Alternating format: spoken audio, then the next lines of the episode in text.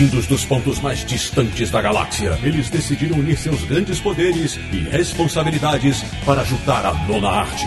Sempre para o alto e avante, desvendam os mistérios escondidos além dos balões e recordatórios.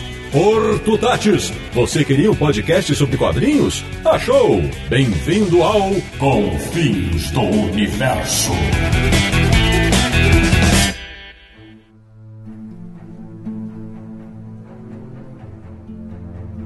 Muitos acharam que eles desistiram, que tombaram em alguma crise infinita ou guerra secreta, que abandonaram as pessoas que os acompanhavam.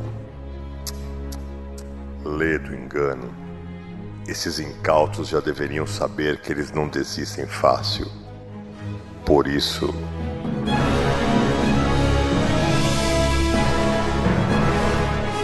Bem-vindo, bem-vinda, sim! Para a alegria geral da Nação Nerd, o Confins do Universo está de volta. O podcast mais charmoso que fala de quadrinhos na internet brasileira, que é o podcast do Universo HQ, www.universohq.com. E vamos diretamente para o programa de hoje, sem mais delongas. Vamos às apresentações. Eu sou o Sidney Guzman, falo de São Paulo, e como um certo morcego de Gotham City, engrosso a voz quando é necessário. De Petrópolis, no Rio de Janeiro, ele que já foi o mais veloz da equipe do Universo HQ, mas hoje cansa ao correr 10 metrinhos por causa da sua barriguinha, Samir Naliato. A saudade só era tão grande quanto a satisfação de voltar a gravar para o alto e avante. Muito bem, menino Samir. Da República do Ipiranga, em São Paulo, o homem que queria usar a caixa materna para completar suas coleções de quadrinhos, Marcelo Naranjo. Eu não sou o Cauel, mas... estamos de volta! Ressuscitamos, porra! Meu Deus, vamos lá! Também na capital paulista, o nosso primeiro convidado especial dessa edição. Ele é jornalista, tradutor, já foi dono da editora, escreve para vários veículos, chefia o site Pastel Nerd e queria ter o laço da verdade. Maurício Muniz, bem-vindo! Boa noite, pessoal, obrigado. E quem falou que eu não tenho o laço da verdade? Eu tenho, muito cara. Bem, Maurício, olha o segredo sendo revelado! Tá sentado no laço. Opa, não dá o spoiler. Vamos lá. E fechando o time do Confins Universo, outro estreante do nosso podcast. Ele escreve sobre cinema faz um tempão. Hoje ele tem uma coluna no UOL, já foi editor da 7, da revista Sexy também. É louco por quadrinhos e está pensando em fazer uma tatuagem do Aquaman. Roberto Sadovski. Olha, eu fui fazer a tatuagem do Aquaman e troquei por uma do Rocketeer. Então tá tudo certo. Olha aí, esse menino Roberto Sadovski. Bom, pessoal, todo mundo já sabe que para marcar o retorno do Confins Universo, a gente resolveu conversar sobre o polêmico filme Liga da Justiça. Então, daqui a pouco a gente vai dissecar esse longa-metragem, apontar os erros, os acertos, e veja só, nenhum de nós vai se estapear porque pensa diferente do seu amiguinho. Já já a gente retorna, tão rapidinho quanto o Flash.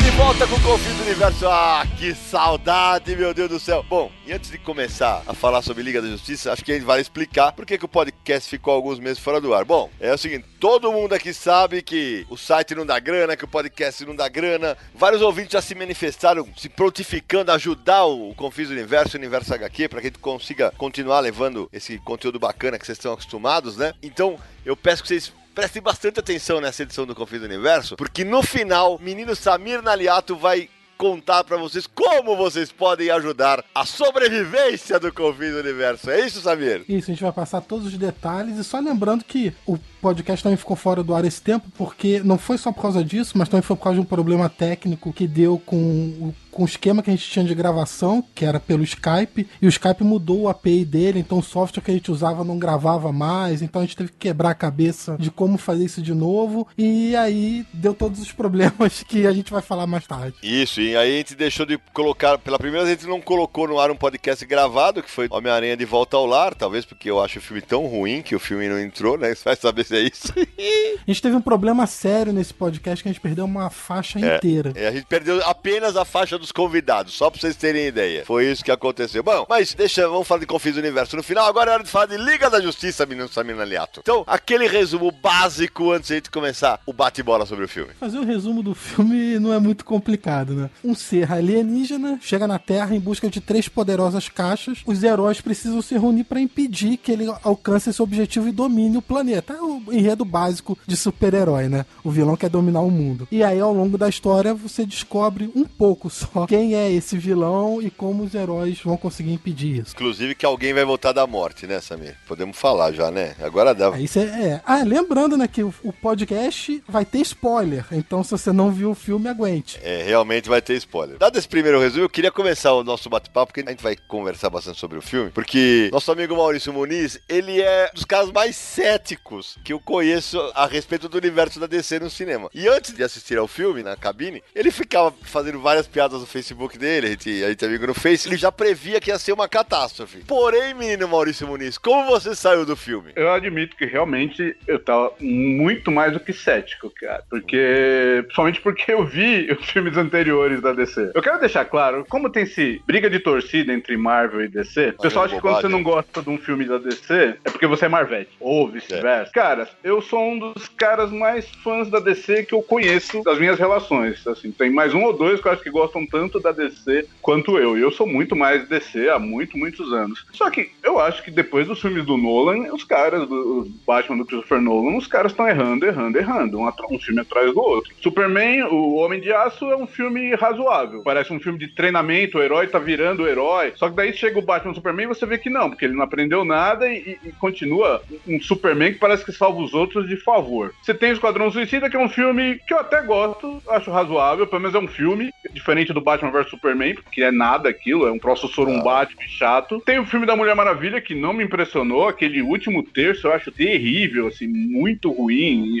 A Mulher Maravilha contra o Magneto, né? Um fica jogando coisa no outro, de longe. Cara, eu acho muito ruim. Então, minhas expectativas pro filme da Liga da Justiça eram as piores possíveis. Sabendo todos os bastidores, o que tava rolando, sabendo do... Olha, e eu sou fã do Joss Whedon pra caramba, desde Buffy a Caça-Vampiros. E mesmo o envolvimento dele, eu falei, cara, não vai dar pra salvar. Não vai dar pra salvar esse filme 45 do segundo tempo, sabe? Mas qual foi a minha surpresa ao sentar naquela sala de cinema totalmente cético, na cabine? Aliás, eu quase nem fui na cabine. Esperando tão pouco, eu falei, eu não vou acordar cedo pra ver esse troço, cara, passar raiva.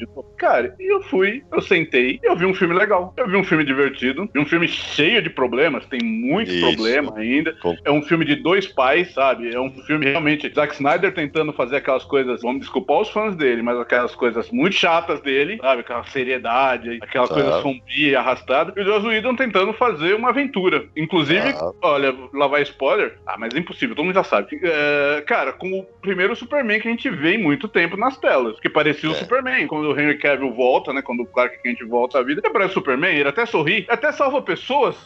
Quem diria? O Superman salvando pessoas, né? Mas, cara, assim, eu acho que é um filme cheio de problemas, como eu tava falando. O Sadovski vai elencar vários problemas. Já vou jogar a bola pra ele. Mas eu acho que é um filme justo. É um filme com problemas, mas é um filme que tentou fazer uma aventura divertida, conseguiu na maior parte do tempo. O clímax tem uns problemas, tem uns problemas de estrutura ali, mas é um filme, é um gibizão. É como eu falei pro Sadovski outro dia até, eu falei, cara, a gente já pagou por gibi pior. Já leu gibi pior e ainda pagamos pra ler aquele gibi pior. Não é tão bom quanto poderia ser, mesmo, e também não é tão ruim, cara. Até fiquei me perguntando durante uns dias, será que eu gostei do filme ou só tô aliviado de não ser uma bomba que nem o Batman vs Superman? É isso que eu ia te perguntar. Você, será que sua expectativa não tá tão no subsolo que quando você viu que não era uma coisa tão ruim, você, ufa, bom, então...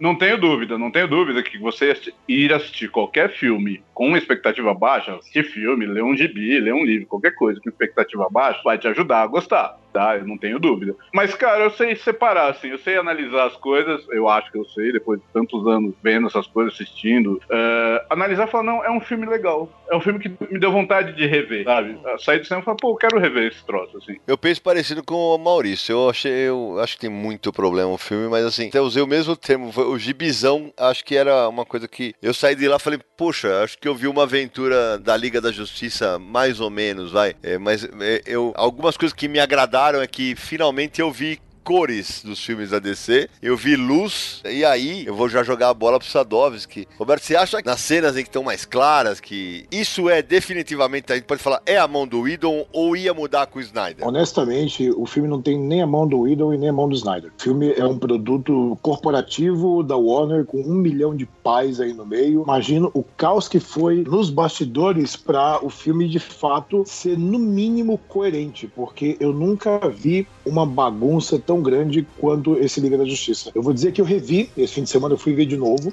porque eu sou masoquista, fui ver de novo e digo sem nenhum medo que se pá, Batman e Superman é melhor do que Liga da Justiça. Ah, não. E eu explico por quê. Não são filmes bons, nenhum dos dois, mas ao menos, apesar da visão meio torta, Batman e Superman sabia o que ele queria ser. Ele queria ser um filme sombrio, um filme pesado, para poder mostrar que os personagens da DC lidam com problemas de verdade e eles usam paleta de cor escura para isso, usam um tom escuro para isso. Ah. E na hora de fazer a Liga, que a gente sabe que assim, a DC não tem um plano, certo? A DC nunca teve um plano no cinema. A DC, ela é o Indiana Jones no Caçadores da Arca Perdida, né? Eles vão improvisando à medida que a coisa vai andando. Mas será então, que não assim, tinha um plano, Sadovski, e o Batman vs Superman fez mudar o plano? Eu acho que quando eles fizeram...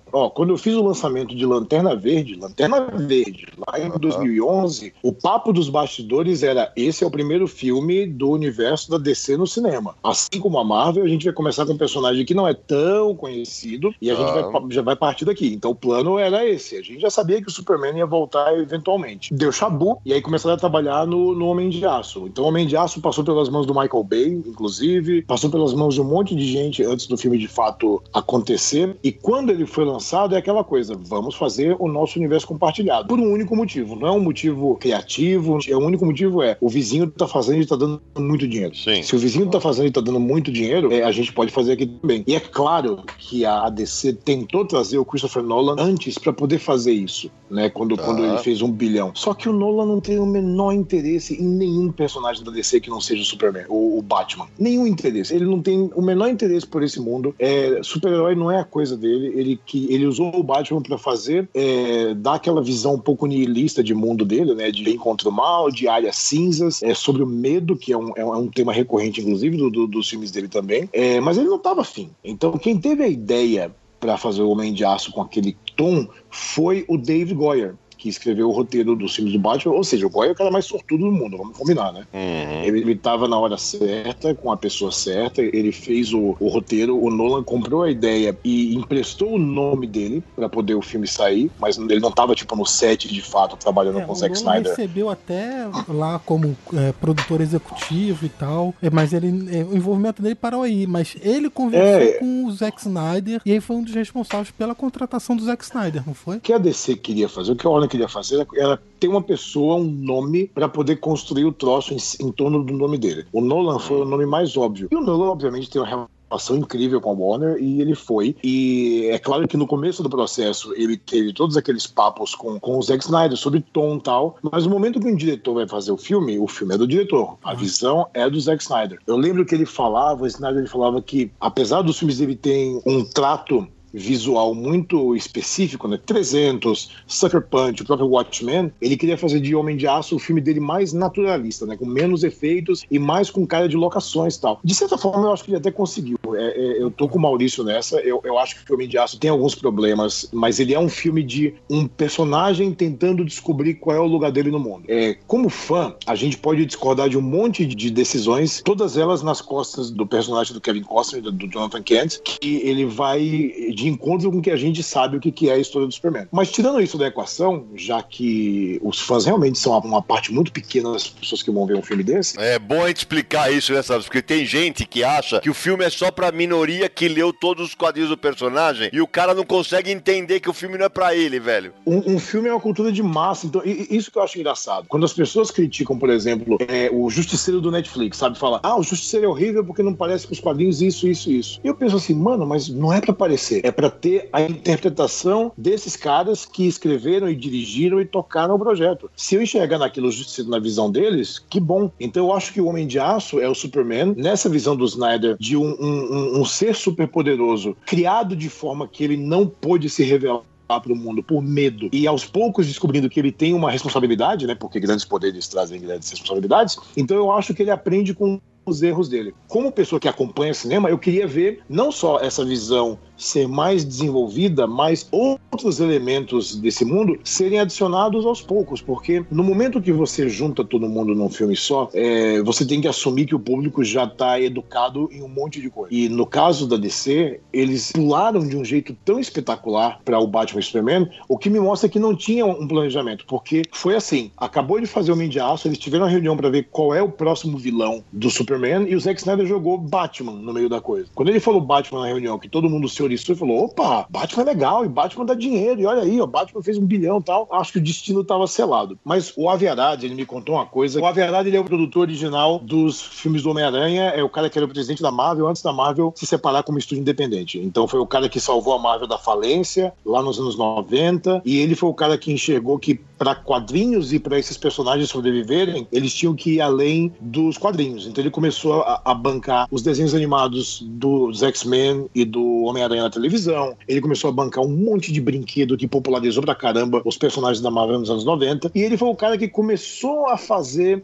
filme baseado em quadrinho, levando a sério os quadrinhos. Ele produziu Blade, que abriu espaço pra X-Men, e aí o resto é história. E ele me falou uma coisa durante a produção de Homem-Aranha, né, que a gente conversava pra caramba quando eu ia em Los Angeles. Ele disse assim, o vilão que o herói vai enfrentar, ele não pode ser tipo, temos esses gibis, quem é o próximo? A pergunta que eles se faziam como criadores é, pra onde vai o Peter Parker agora? Pra onde esse personagem vai depois do primeiro filme? Qual é a jornada que ele vai andar? Quando eles definem mais ou menos isso, eles se perguntam, tá, dentro dos vilões dele, qual o que mais se encaixa pra ele poder ajudar nessa jornada? Então a gente vê, sempre que um filme passa batido nessa regra, tipo Homem-Aranha 3 do Sam Raimi, por exemplo, a coisa vira uma confusão, porque vira quem é o legal pra gente colocar aqui que vai ficar bonitão na tela? Sim. E essa é uma coisa que não funciona, você tem que ver qual é a jornada do cara e quem vai ajudar ele a cumprir essa jornada. Legal, Sassi, eu vou te perguntar uma coisa, aliás, fazer 2 perguntas de uma vez. A primeira, se a gente não soubesse de todo o imbróglio que envolveu a produção desse filme, porque a gente teve acesso, as informações todas vazaram, que foi o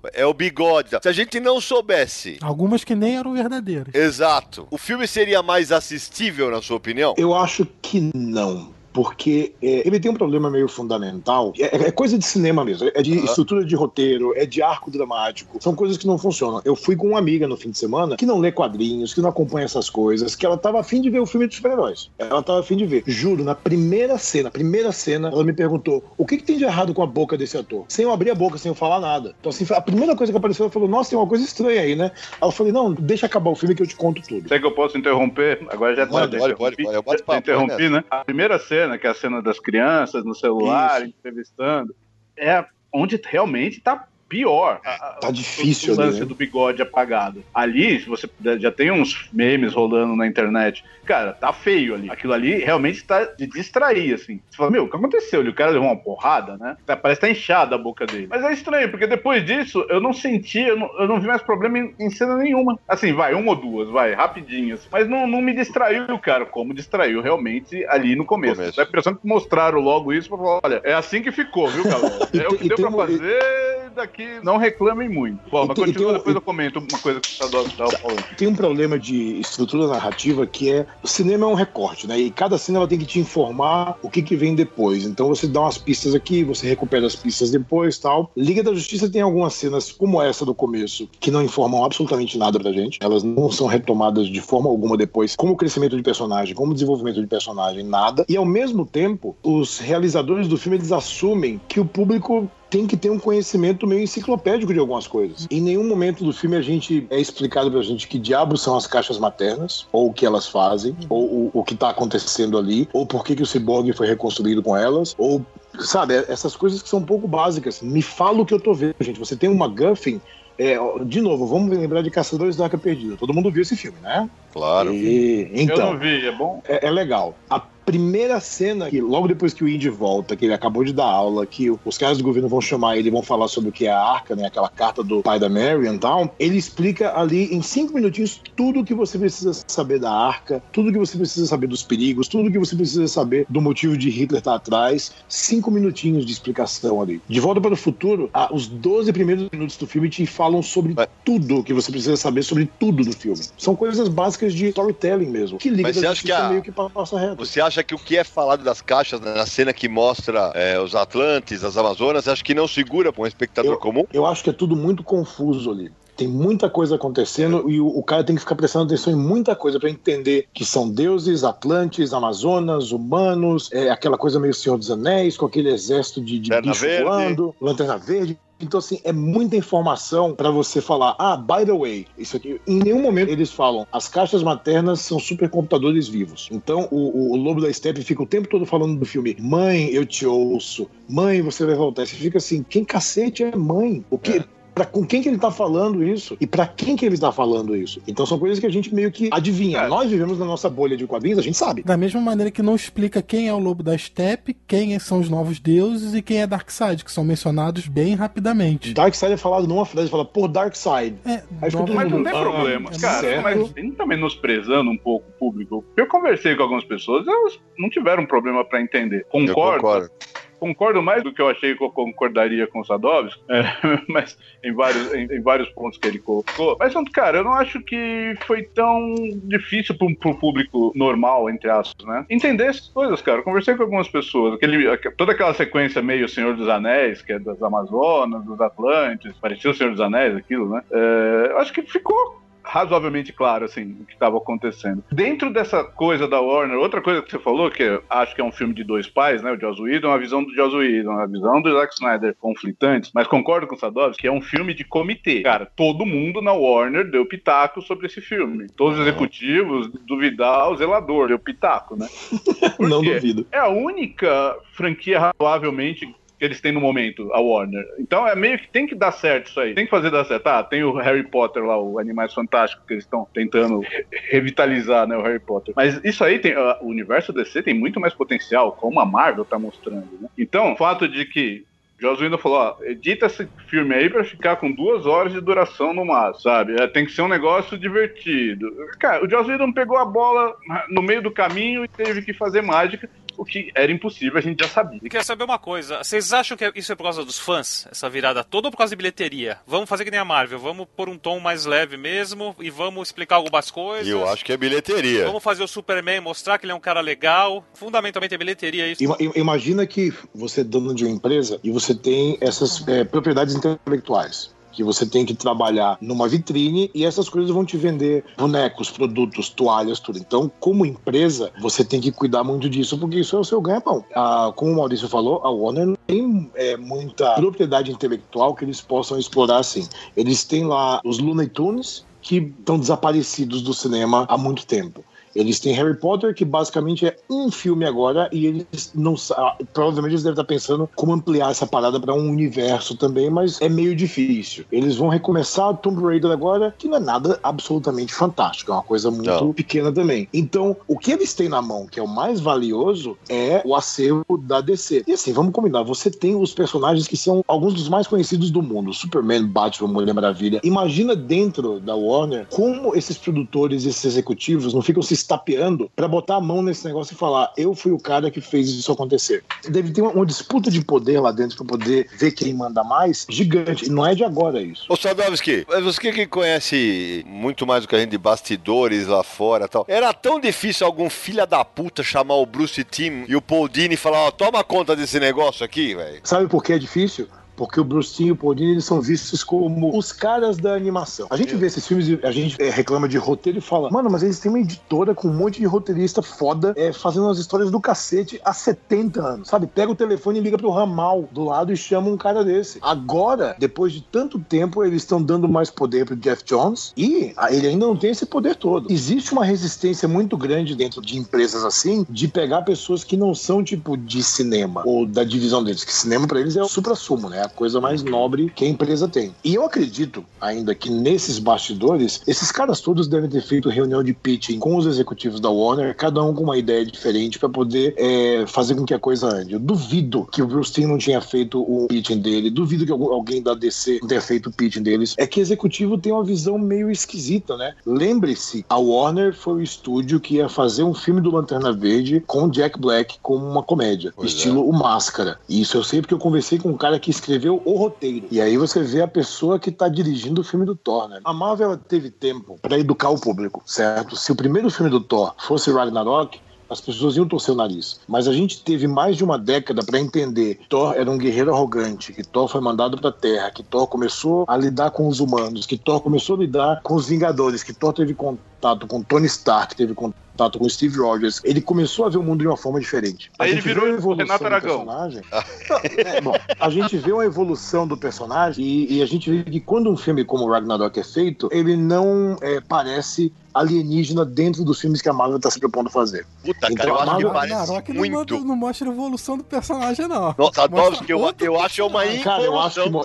Eu acho que mostra, cara. Eu acho que é o mesmo Thor. Se você não vê os filmes na sequência, eu discordo de vocês, rapazes. Eu acho que é uma evolução narrativa de personagem, sim. E que bom que ele mudou. E que bom que ele deu uma aliviada. E que bom que ele parou um monte de coisa e ele chegou nesse ponto que ele tá. E o principal, que bom que a Marvel contrata o Taika Waititi pra fazer um filme e o que a gente tem é um filme do Taika Waititi. He's my friend from work! Isso é a melhor coisa. É você confiar no cineasta que você coloca o personagem na mão. Mas pra mim é justamente esse o ponto. O Maurício tava do meu lado na sessão. E aí tava o pessoal da Mundo dos Super-Heróis e tal. Eu falei, o Eduardo Marchiori tava do meu lado. Eu falei, ele é prova. Eu não ri uma única vez. Pra mim, ok, o humor não é pra mim, não funciona pra mim. Agora, o que pra mim aconteceu é o seguinte, é justamente, eu cheguei a comentar isso com você no Facebook, que a Marvel me vendeu uma história pra mim, né? Vendeu, temos um universo aqui coeso e tal, e aí faz um filme que invalida os dois Thor anteriores, e mais, invalida a cena da Era de Ultron, quando ele tem aquela epifania sobre o Ragnarok, e foi tudo pro saco. Quando todo mundo fala, a Marvel tá todo coeso, pra mim não tá.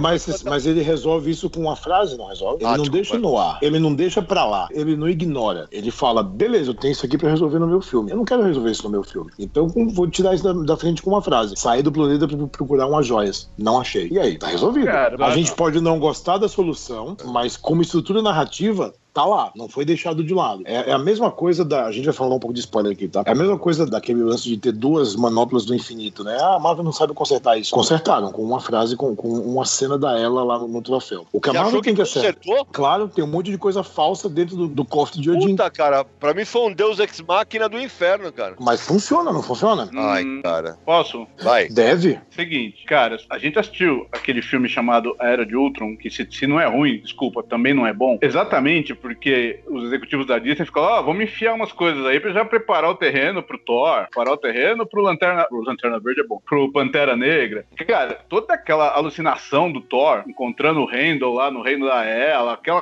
Cara, é tudo pra levar a um Thor Ragnarok que seria um filme... É. Eles estavam prometendo um filme sombrio, dark ali, uma coisa pesada. Não que eu seja a favor do filme sombrio, pesado e o diabo, mas, cara, eles reverteram ali, pegaram um desvio muito grande pro Thor Ragnarok. Eu gosto do filme, o pessoal vem falar, pô, mas por que você não gostou? Eu falei, mas que diabo, eu fiz uma crítica, dei 4 estrelas, como é que eu não gostei? Eu gostei, só achei que tem piada demais. E cara, e não é congruente com o que veio antes. O Thor não era o Renato Aragão. O Maurício acaba tropeçando, caindo de cara na torta. Cara, eu acho o Taika Waititi um puta diretor, só que ele mostrou meio pra mim nesse filme que ele só sabe fazer comédia. Mas aí tá a genialidade da Marvel. Mas fez e deu certo. A Marvel faz e funciona. Alguém fez uma crítica e acho que foi pro Guardiões da Galáxia 2, eu concordei, não sei, algum site gringo. Mas quando é que a Marvel vai achar que a gente não precisa dar uma risada por minuto nos filmes deles? O Maurício entende o que eu digo. Quando é que eles vão achar que... Cara, imagina o Thor Ragnarok, tudo bem, é a visão do Maurício, não é a visão do Taika, não é a visão dos executivos da Disney. Imagina esse filme fosse um pouco mais sério. Cara, seria um novo Capitão América Soldado Invernal. Seria aquele filme pra você falar, nossa, cara, viu? O filme, finalmente acertaram o Thor. Só que pra mim virou uma aventura os Thor palhões, né? O Thor é o Didi. Eu chamo de Shrek e o burro. Cara, veja, e é um filme legal, e é um filme lindo, filme visualmente, que coisa linda esse filme. Eu acho o roteiro bem amarrado, a história bem fechadinha. Temos que estar preparados. Você, eu, os outros.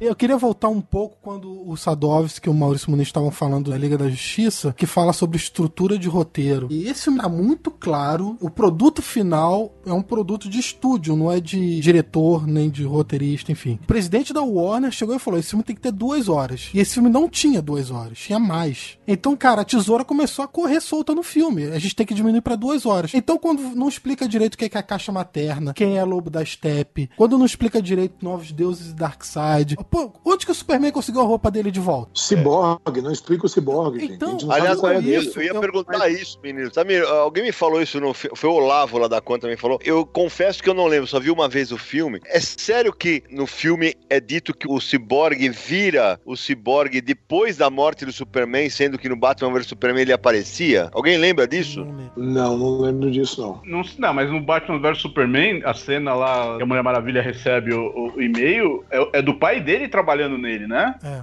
Então, mas a caixa materna é ligada e ela meio que começa a se mexer. Mas já mostra uma caixa materna? O filme fala que as caixas maternas acordaram quando o Superman morreu. Então talvez tenha sido ali um evento simultâneo. Isso fala porque a Terra ficou, entre aspas, desprotegida, né? Então, só pra completar o que eu tava falando antes, ele é um filme que fica muitos buracos, eu acredito, por causa disso também. Eu acredito que no roteiro original explique melhor quem é a caixa materna, mas claro, a gente tem que analisar o produto que tá na tela. E o produto que tá na tela é um produto que foi definido pelo estúdio. Tem esses problemas de roteiro. Se vocês viram, acompanharam a internet tão alucinadamente quanto eu sobre esse filme na última semana, né?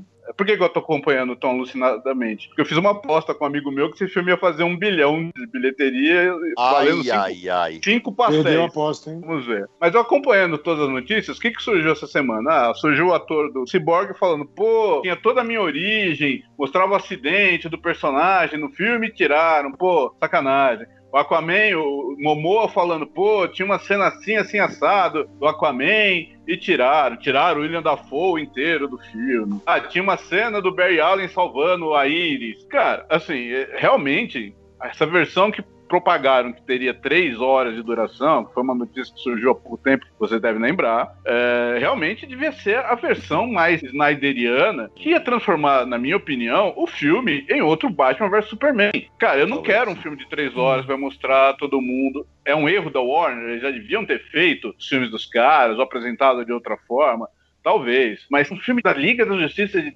3 horas de duração, do qual 1 hora ia ser pra apresentar os personagens que a gente ainda não conhece. Cara, ia ser o mesmo erro do Batman vs Superman. O Superman original você demora 1 hora pra ver o Superman de roupa voando.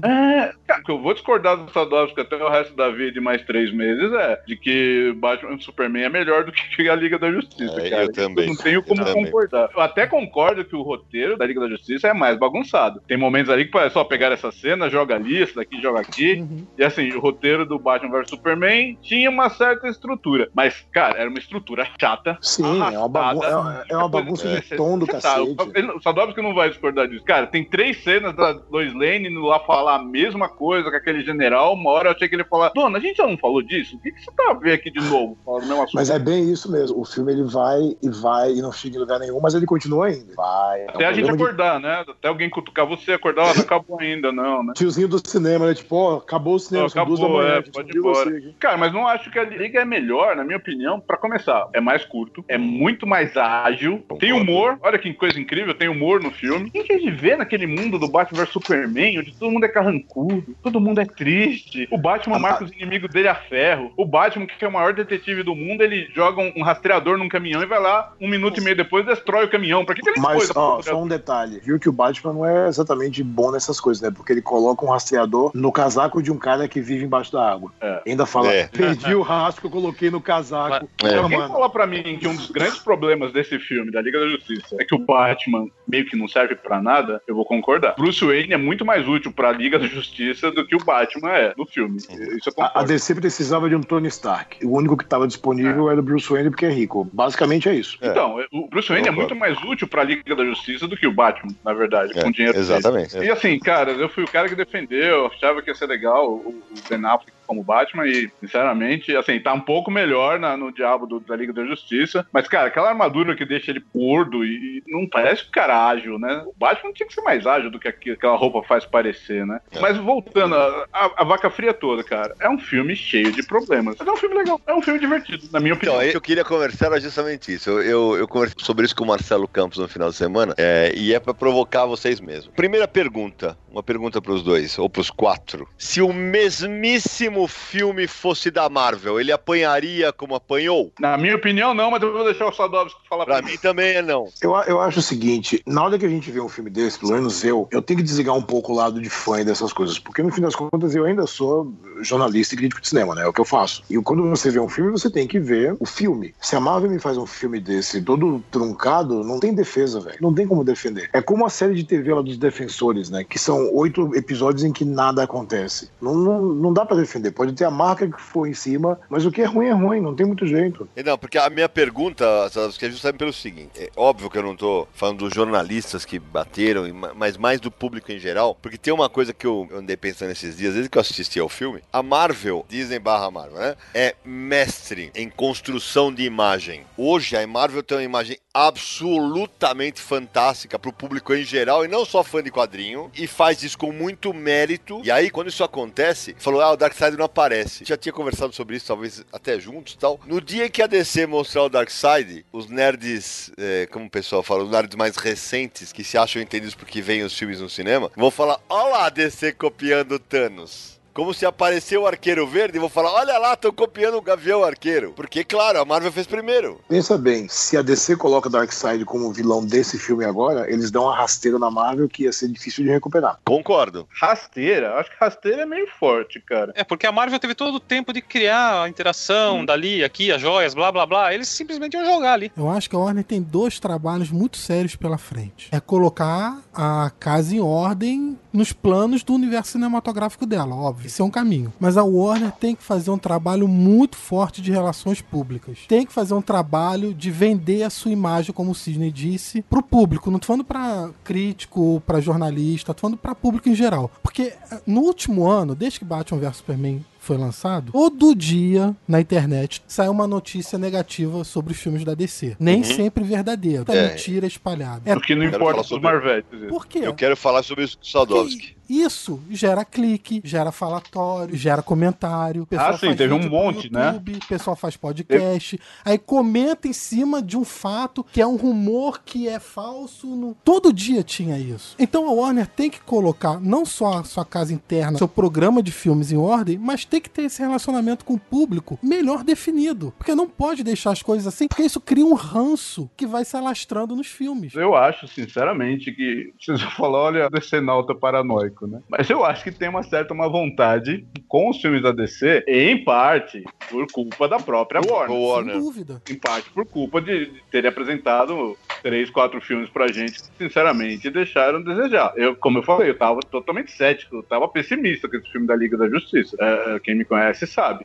Achei que ia fazer uma grana? Achei. Se Batman vs Superman fez 870 milhões, pelo amor de Deus, Liga da Justiça vai fazer o quê, né? Vai fazer 2 bilhões? Então, exagero, claro. Mas ia fazer 1 bilhão, na minha opinião. E vai saber se ainda, né? Vai saber. Meio doido, mas vai saber se não chega a isso. Mas eu acho que tem uma certa má vontade, sim, cara. Eu sinto no... Assim, posso estar sendo paranoico novamente. Mas você vê o tom que os veículos gringos usam, sabe? Já começa um filme cético, assim. Essa semana o Coco lá, a Vida... a nova animação da Pixar, esqueci o nome, bateu, né, a bilheteria da Liga, e todos os sites só falavam, ah, olha lá, Coco bateu a Liga, eu falei, meu, bem, é um filme, bateu a Liga na segunda semana da Liga, né, a gente assistiu na primeira semana, tirou uma nova animação da Pixar, tinha grande chance, né, é a Pixar, diabo, de que fosse bater a primeira animação dessa semana, grande chance de que bateria a segunda semana da Liga da Justiça, né, então acho que o pessoal tem um certo, né, bem torcer contra, mas o ceticismo quanto aos filmes, chegou num nível tão grande assim que se espalhou. E desculpa, eu acho a Liga da Justiça, apesar de todos os problemas, melhor que Thor Mundo Sombrio. Eu acho um filme chato e arrastado também. Acho melhor que o Homem de Ferro 2. Tá, cara, bom. Eu acho melhor até que o Era de Ultron. Era de Ultron ficou... Era de Ultron eu gosto mais. Nossa, não, cara. Era de Ultron foi, meu, tá bom, né? Pode acabar esse filme já, porque já é uns vai e vens inúteis, assim, é umas enrolações chatas, um CGI que não tava me convencendo ali. Não que eu seja CGI da Liga seja maravilhoso também, né? Ah, eu ia falar isso, porque aquele lobo da Steppe, Jesus amado, hein, meu Deus do céu. Pra quê, né? Pra quê que tinha que ser CGI aquilo ali, né? Em algum momento, sim, mas o tempo todo, né? Arthur Curry, o Aquaman. É com ele. Sobre esse lance do vilão, tinha que ser um vilão grandão, fortão, pra brigar com a Liga. Eu não vejo muito o que inventar ali, não. Então, até entendi. Eu acho que tinha que ser um vilão grandão, mas não precisava ser um vilão tão fake. Não, é exato. Mas o Lobo da Steppe é um vilão que tem a envergadura para ser um adversário da Liga? Não, bicho. Samir, o Lobo da Steppe, pra nós que conhecemos o quadrinho... Nem nos quadrinhos tem, pô. Ele é um vilão nível J, pra nós. Imagina pra quem não é. Porque, assim, mesmo um vilão nível J, quando ele é bem escrito e bem defendido, ele pode ganhar uma versão no cinema que seja incrível, né? Guardiões da Galáxia, gente. Quando a gente ia imaginar que a gente ia ver um filme de Guardiões da Galáxia, ia falar, legal pra cacete. É. Então, assim, agora, tudo é, vamos investir e vamos escrever. Mas rolou uma preguicinha, né? É, mas, Sadovski, isso que eu ia falar. Eu queria até levantar essa bola aí, porque quase todos os filmes de heróis que a gente vê no ano, foi assim com Mulher Maravilha, foi assim com Guardiões da Galáxia. Todo mundo se queixa do vilão. Que o vilão, vamos combinar que não foi nada disso, né? Vocês concordam? Esse é um problema dos filmes de heróis hoje? E na Liga, principalmente? Eu acho que é um problema de filmes em geral, você achar um antagonista que seja tão interessante quanto o seu protagonista. Então, não existe muito Coringa e não existe muito Loki na vida, né? Que você vem e fala, putz, o ator é bom, ele é bem escrito, a motivação é boa. Você precisa se identificar com o vilão e com a causa dele, porque pro vilão ele não é vilão, né? Pro vilão ele tá muito certo no que ele tá fazendo. Claro, claro. Se você identifica a causa dele, você fala... Putz, então você sabe que o conflito do herói vai ser bem mais complicado do que isso. O Lobo da Steppe, em nenhum momento, a gente entende o que está acontecendo. E olha só, ele é apresentado no começo, né, na primeira cena grande dele, segurando a onda contra deuses, Atlantes, Amazonas, Lanternas Verde, Guerreiros da Terra. Todo mundo tá, tipo, suando pra derrotar o cara. Primeiro aparece no final, basicamente dá dois cascudos no cara e fala, bom, acabou, né? Acabou o vilão. Mas aí. Sabe onde que tem lógica a presença do Steppenwolf? Se o grande vilão do filme fosse, como era, pra ser, o Darkseid. Ele seria um arauto do Darkseid. Exato, ele aparece, quebra o pau, olha, foi difícil vencer esse cara, né? Daí, tará, aparece o cara que é o chefe dele. Mas originalmente... Exato, é uma escalada. Né? Mas originalmente seria o cara que seria mais difícil ainda de vencer. Deixa eu fazer um comentário sobre o vilão. Primeiro falar uma coisa, porque eu acho que talvez no nosso papo não esteja ficando claro aqui. Eu gostei do filme da Liga, tá? Eu queria deixar isso claro. Eu me diverti. A nota eu sei que é no final, mas eu me diverti. Agora, o comentário sobre o vilão, que é um lance que virou meme na internet e eu admito que eu dei risada. Joga um míssel nele, né? Ele pega o míssel na mão e grita alguma coisa do tipo, esses seres primitivos, né? E na sequência ele continua lutando com o seu machado. Oi! É o míssel do Batman, né? É um machado, Samir. Não, cara, não é um machado normal. É um machado. Dá uma soprada no final, o negócio quebra. Tem um outro problema do filme, uma outra falha do filme que eu acho é o slogan, né? O tagline era, você não pode salvar o mundo sozinho, né? Cara, na verdade você não pode salvar o mundo sem o Superman. Porque se não aparece o Superman ali, acabou, né? Acabou a Terra, o vilão tinha ganhado, tinha vencido. Já pensou? Ia morrer aquela família russa que mora lá do lado. Pobre família russa. Cara, aquilo eu tenho certeza que é o Joss Whedon que enfiou. Pra dar alguma... Porque, cara, vamos ser sinceros, Zack Snyder não pensa em seres humanos. Pro Zack Snyder... Não pensa, cara. Pro Zack Snyder, história de super-herói é... O herói é um cara que vai lá e vai vencer o vilão, não importa como, não importa o que seja necessário fazer. Ele vai derrubar prédio, explodir uma cidade, ele vai transformar a metrópole num terreno baldio, que nem lá no final do Homem de Aço. Ah, pessoas, tinha gente morando nesses prédios? Pô, ninguém me avisa. A visão do Zack Snyder é essa. O Zack Snyder acha que a gente vai ver filme de super-herói. Eu falo e repito isso. Ele acha que a gente vai ver filme de super-herói pra ver prédio caindo. E a gente gosta de ver o herói salvando as pessoas. E eu tenho certeza que aquela sequência toda, que se é que tava, né, realmente no original, né? Posso estar exagerando aqui nas minhas deduções. Aquela família foi colocada ali pra dar um toque humano. Pra falar, olha, tem gente aqui. Senão ia ser só uma cidade abandonada e os demônios lá lutando, brigando e não ia ter... É um filme que realmente tem problemas pra você se identificar com o lado emotivo do filme. Que não existe quase. Fosse e não vazio, funciona, né? Não tinha nada, seria ainda pior, né? Pior, eu acho que o remendo ficou pior, né? Porque colocaram uma família aleatória ali que você não sabe quanto tempo tá lá, o que tá acontecendo, nada. Você não tem nenhuma identificação também com o personagem lá, não tem nenhuma importância daquela família tá lá. Mas, tirou, não tem problema. Então, mas eles estão morrendo de medo e os bichos não entram. Também é um negócio meio estranho. Então, o problema de filme assim, de fantasia, é que muita gente fala, mas tem muita mentira. Eu falo, cara, fantasia, é isso, é uma fantasia. Você cria um mundo, você cria suas regras, mas se você criou as suas regras para esse mundo, por favor, siga as regras que você criou. Mas, então, cara, tipo, os demônios são alimentados pelo medo, então eles atacam o Steppenwolf no final, você fica, oi? Não faz o menor sentido isso. É, tem que concordar com isso. Mas se a gente for ver, voltando um pouquinho, lembra no final do Homem de Aço, a cena polêmica do Kal-El, do Superman, quebrando o pescoço do Zod, né? Porque ele vai lá, ele tá tentando matar a família que não sabe passar por debaixo do raio saindo do olho dele, não dá pra fazer, opa, com licença, né? E, cara, mas um sintomático do Zack Snyder, porque assim, tá lá, a família indo pro canto, os raios oculares lá chegando nela, daí o Kal-El, quebra o pescoço, não mostra mais um fotograma a família, era um detalhe. Tem nem a família falando, ah, muito obrigado, você me salvou, nossa, a família chorando. Não mostra, quebrou o pescoço, a família evaporou. Você não sabe nem se acertou. Olha só a comparação que a gente vai comparar, porque super-herói é super-herói, mas a Marvel faz o follow-up, né, daquele pessoal preso daquele restaurante, a menina fala depois, sim, então isso. Você viu os personagens e eles retomam depois pra falar alguma coisa. Então você fala, cara, é humanizado isso. Por quê? A liga, porque os caras não estão salvando uma cidade, né? Não, estão salvando pessoas. Exato, a gente quer ver os super-heróis salvando pessoas. Nova York, com a invasão. Nova York. Capitão América salva eles do bicho. A gente não quer ver, cara, eu quero ver o super-herói impedindo destruição, não causando. Depois da cidade toda destruída, eles vão comer um sanduíche. Vão comer um shawarma. Bem lembrado. Você não vê problema? Você vê problema nisso? Eu vejo. Qual? Por quê? Estavam com fome. Super-herói também come, pô. Claro, vamos deixar as milhares de pessoas soterradas e vamos comer um sanduíche, eu tô com fome, pô. Que tem prédio caindo, que tem tudo. Então, mas aquilo, que eu tô usando isso como exemplo, porque pra mim é sintomático nos filmes da Marvel de uma coisa que o Maurício falou antes, só pra arrancar mais uma risada. O público tem que rir todo minuto. Aquela cena é só pra arrancar mais uma risada. Não tem função nenhuma. Ela tem uma função narrativa, sim. Eu acho ela também. Mostra, mesmo depois de toda a destruição, a vida continua ainda lá. Vão reconstruir tudo. As coisas não pararam. É um momento que você mostra que os caras ficaram amigos. Exato. E eles viraram uma família. Fizeram só uns caras. E detalhe.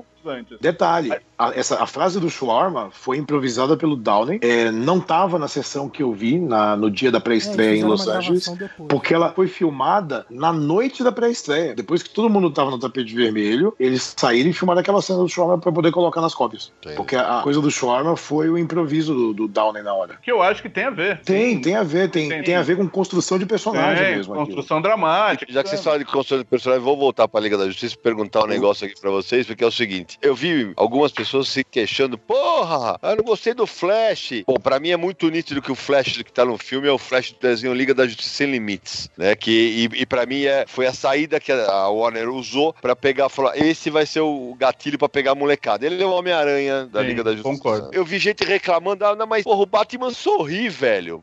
Aí eu perguntei pra pessoa, o Thor fazia piada nos quadrinhos, né? Thor fazia piada, o Homem de Ferro, ele era brincalhão nos quadrinhos, né? Gente, é outra mídia. É uma interpretação, exatamente. Exatamente. Graças a Deus que o Batman sorri em algum momento, né? Então, é um ser humano, né? É isso que eu queria perguntar pra vocês, porque pra mim um dos pontos que eu gosto do filme, a Warner ter se preocupado em expandir o seu público para além daqueles caras que só queriam ver o universo cinzento. Então tem o moleque que vai rir com o Flash, tem Luz com o Super-Homem, tem o Ciborgue, que eu lembro que até o Maurício falou, porra, o Ciborgue vai voar, e eu achei que a explicação é coerente. Então, eu queria que vocês dissecassem essa parte dos personagens pra vocês, quem tá bem, quem tá mal. No meu texto e no meu vídeo também que eu gravei de liga, eu falei, eu não acho que tem problema os atores e eu não acho que tem problema a construção de personagens em si. O problema é que não existe uma estrutura narrativa para poder encaixar esse povo todo. Então, é um quebra-cabeça que eles foram fazendo exatamente isso. A gente tem que ter um moleque engraçadinho, a gente tem que ter o nosso Homem-Aranha, a gente tem que ter o nosso Thor, a gente tem que ter o nosso Homem de Ferro, a gente tem que ter o nosso cara tecnológico. Então, eles foram preenchendo as lacunas para poder a gente entender o que está acontecendo. É impossível você desenvolver o personagem num filme curto e com tanta gente, com tanta coisa acontecendo. O erro, obviamente, da Warner foi tentar pular e sair na frente sem o tempo de desenvolver antes. Dito isso, eu não acho que tem ninguém particularmente incrível ou ruim no filme, não, nem como atores e nem como personagens. Eu só acho que eles estão num ambiente que não funciona, que o filme não funciona. O filme ele pode ser divertido. Eu não saí de saco cheio do filme, é claro, mas eu acredito que é muito mais pelo reconhecimento e pela vontade de ver esses personagens juntos no cinema, e talvez por estar com expectativa muito baixa, do que pelo filme ter seus méritos mesmo. Eu não acho que ninguém tá particularmente bom ou ruim, porque a gente mal tem tempo de descobrir quem tá bom ou ruim ali. Eu não sei qual é a do Ray Fisher, coitado. Mas eu acho que isso é um problema dentro de um filme da Liga da Justiça.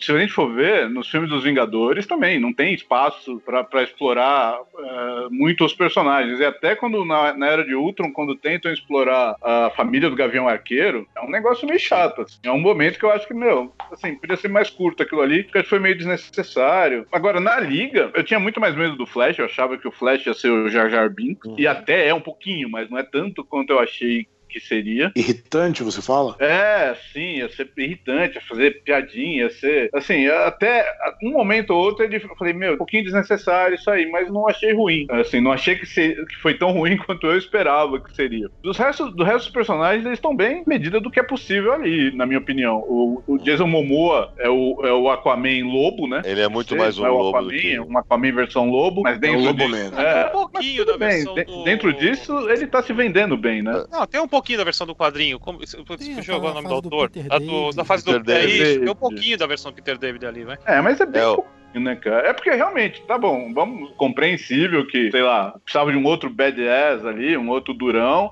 E a imagem do Aquaman que a gente tem não é grande, assim, de cara fodão, né? É, pode falar, pra falei agora. Ó, já falou. Rodrigo Salem, Maurício, falou que o Aquaman protetor dos mares quebra uma garrafa de vidro no mar, né? É, eu falei, virou meme isso aí também, virou meme, né, velho? Poluidor dos mares. Mas de resto, cara, eu acho o Henry Cavill, que ele tem potencial pra ser um bom Superman. Nesse filme, eu achei mais ainda, só ele sorriu um pouco. A Mulher Maravilha, eu acho que é uma dos personagens que eu não gostei do filme dela muito, mas acho que é um dos personagens mais bem construídos ali, assim, até parecida com os quadrinhos, né? Ela é meio que a consciência moral ali da Liga da Justiça, né? Eu faço uma pergunta pra vocês que são fãs, que gostaram do filme e eu não gostei. Vocês não estão um pouco cansados de falar, eu acho que esse é um bom caminho e eu acho que a partir de agora a coisa pode se consertar, não? Já deu, né? O momento de se consertar. Eu não falo isso. Eu também não falo, não. Pensa uma coisa, o próximo filme da DC vai ser daqui a 13 meses, basicamente. Vai ter um ano inteiro pro público esquecer que existe DC no cinema. Eu nunca vi um planejamento mais tosco do que esse, mas tipo, era pra ter o filme do Flash no meio do caminho. Era pra ter o filme do Flash.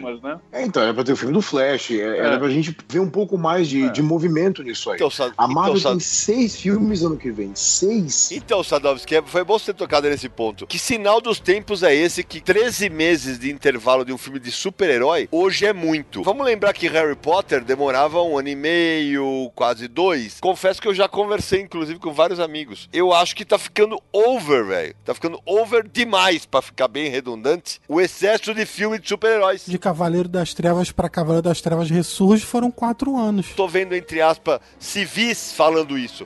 Ah, mas outro filme de super-herói, velho. Mais um. É, o problema é o roteiro, né? É sempre a jornada do herói escancarada ali. É aquilo. Pá, pá, pum, acabou. Se fosse a jornada do herói, eu ficaria feliz. Eu acho que não. Acho que tem muita coisa que já tão... Não, é sempre aquilo. Se juntam, vai sozinho, aparece o vilão, briga com o vilão, acabou o filme. O problema desse intervalo é que o plano da DC é...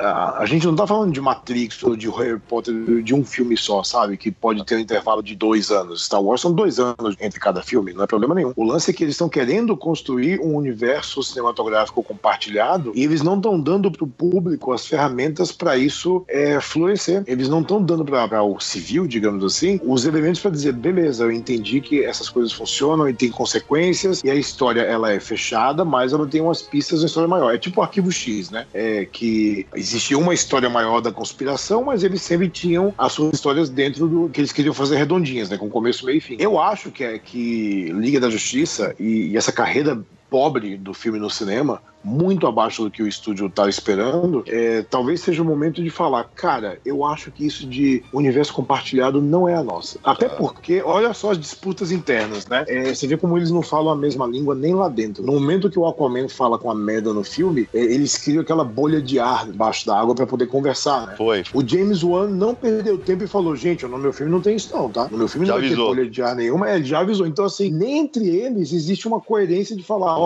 a gente tá fazendo o Aquaman assim, tá? Ele tá dizendo, mano, é meu filme. No meu filme não tem essa parada, não. Então, assim, não existe nem essa conversa. Eu acho que Shazam, que vai sair agora, é uma boa chance de falar. Nós somos um filme independente e fora dessa parada toda. Eu acho que o próximo Batman, quando sair, tinha que ser também independente e fora dessa parada toda. E Mulher Maravilha, se não tivesse os bookends, podia muito bem ser um filme independente fora dessa parada toda também. No caso do Batman, já não dá mais, né? Realmente, se for com o Ben Affleck, já é automaticamente desse universo. A não ser que realmente ele saia como ele já, assim, até indicou que gostaria. Você acha que ele vai continuar? Eu acho que não. Acho que pro The Batman aí, acho que ele ainda continua, cara. Eu acho que ele vai sair fora. Eu acho que ele vai usar essa chance de dizer: dei minha contribuição, fiz 2 filmes, tá de boa. Olha só, parece que foi uma outra vida que Ben Affleck ia escrever, dirigir e fazer o Batman, né? De tanto tempo que parece que já foi. Eu não tenho a menor dúvida de que, assim, lá vou eu ser cortado das cabines da Warner, mas não, cara,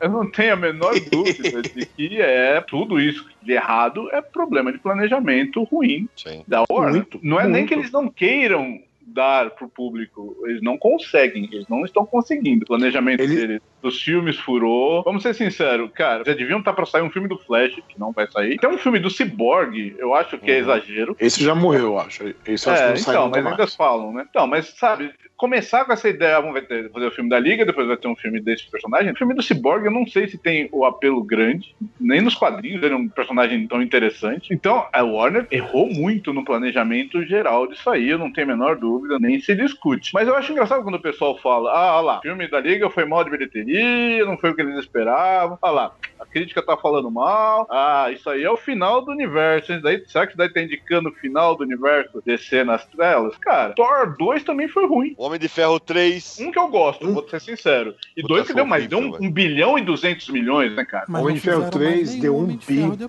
Homem de Ferro começou a aparecer em outras franquias. Mas é do contrato do Downey Jr. também. Acho que ele cansou do projeto em si. Ele vai participar dos Vingadores e do... Que tem uma coisa também de planejamento da Marvel nisso aí. O personagem, ele vai aparecer quando ele precisa aparecer também. Não vamos fazer filme só por fazer filme. Então tem uma ideia boa pra Guardiões da Galáxia 3, vamos tocar. Tem uma ideia boa pra Homem-Formiga 2, vamos tocar. Vai ter uma ideia boa pra Doutor Estranho, vamos tocar. Homem de Ferro tá bom em 3 filmes e ele continua como protagonista desse universo grande? Beleza, vamos fazer assim. Mas Homem de Ferro 3 deu 1 bilhão e cacetado. Fracasso não foi de jeito nenhum.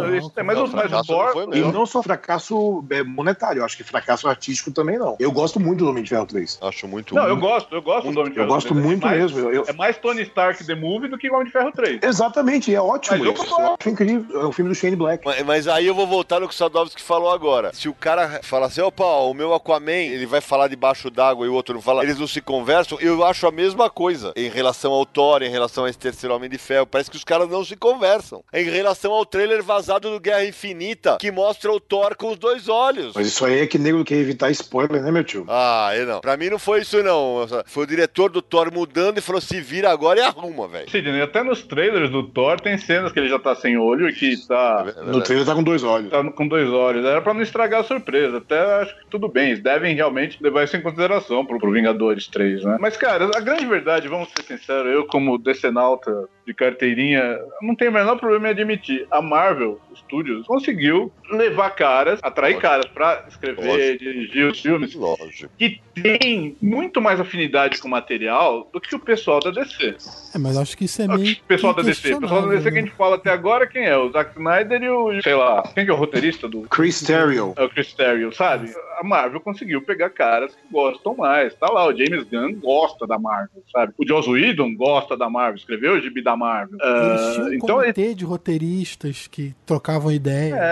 É um projeto. A gente, nós que somos fãs, crescemos lendo essas coisas, a gente nunca imaginou que ia ver essa quantidade de filme. Realmente, jamais. Maravilhoso. Tá quase começando a cansar. Mas uma coisa que a gente nunca imaginou é que a gente ia ver o universo compartilhado da Marvel feito tão bem no cinema. Por mais que alguns filmes tenham problema, a gente não gosta desse ou daquele, mas são filmes que estão funcionando nesse negócio de criar o universo. E sabe que o Capitão América mora no mesmo universo que está passando no Ragnarok. A escala é muito grande, né? É tudo muito grande. Você pode até ter a mesma crítica, né? De falar: pô, como é que o Homem de Ferro tá aqui se ferrando, o Mandarim tá jogando bomba na casa dele e não aparece um dos Vingadores, né? Pra ajudar, né? Que é aquelas coisas que a gente já pensava no quadrinho, né? Pô, o cara tá mal, pede ajuda pra alguém, né? O cara dos Vingadores, por que ele tá enfrentando esse inimigo sozinho, né? Quando eu vejo um filme de heróis, eu espero isso. Aconteceu no da Liga. Eu gosto de sentar, desligar. 2h10, que seja, desligar e não parar e falar Jesus, que nem nos Batman vs Superman, que pontualmente tem algumas coisas interessantes, ideias boas, que no conjunto foi aquilo que a gente sabe, foi ruim. No Da Liga não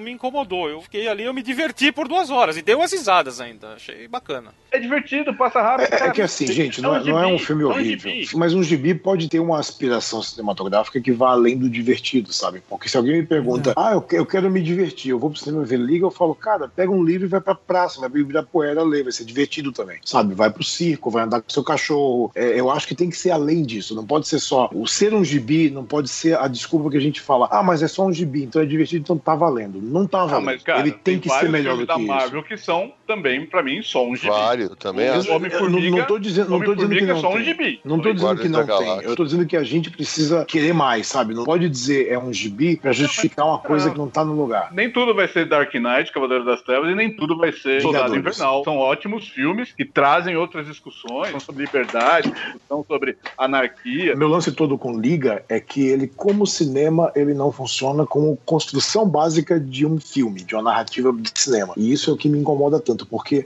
eu acho que eu falei com você, Maurício, que eu fui fazer a minha lista de 25 melhores histórias da Liga e dá vontade de chorar, mano, que você começa a ler as coisas antigas e fala, cara, tá tudo aqui, é uma história melhor do que a outra, são coisas bem resolvidas, personagens bem resolvidos. E olha que o Grant Morrison conseguiu escrever bem Liga da Justiça quando o Superman era o Superman elétrico, que era um personagem zoado. Começou com o cabeludo, passou pro elétrico. Cara, e ainda assim ele conseguiu fazer umas histórias que eram inacreditáveis. Você fala, não pode ser tão complicado assim, sabe? Tanto que na cena pós-créditos, que quando aparece o Luthor com o Exterminador, que é outra coisa que a gente vai falar daqui a pouco, eu falei, putz, talvez Liga da Justiça, se tivesse antagonistas mais humanos, talvez não fosse tão bagunçado. Talvez a gente conseguisse ter uma conexão muito melhor com os personagens. Talvez fosse mais fácil você apresentar personagens como Cyborg, como Flash, que não tinham sido mostrados antes, se você tem antagonistas humanos. E assim, Lex Luthor, quando ele fez o Rock of Ages lá do Grant Morrison, que tinha no final Darkseid também, tudo funciona, tá lá. Então, mas você acha, na sua opinião, aquela cena pós-crédito do Luthor com o Deathstroke, aquilo é Exterminador, né? No Brasil, como é que chama? Exterminador. Isso.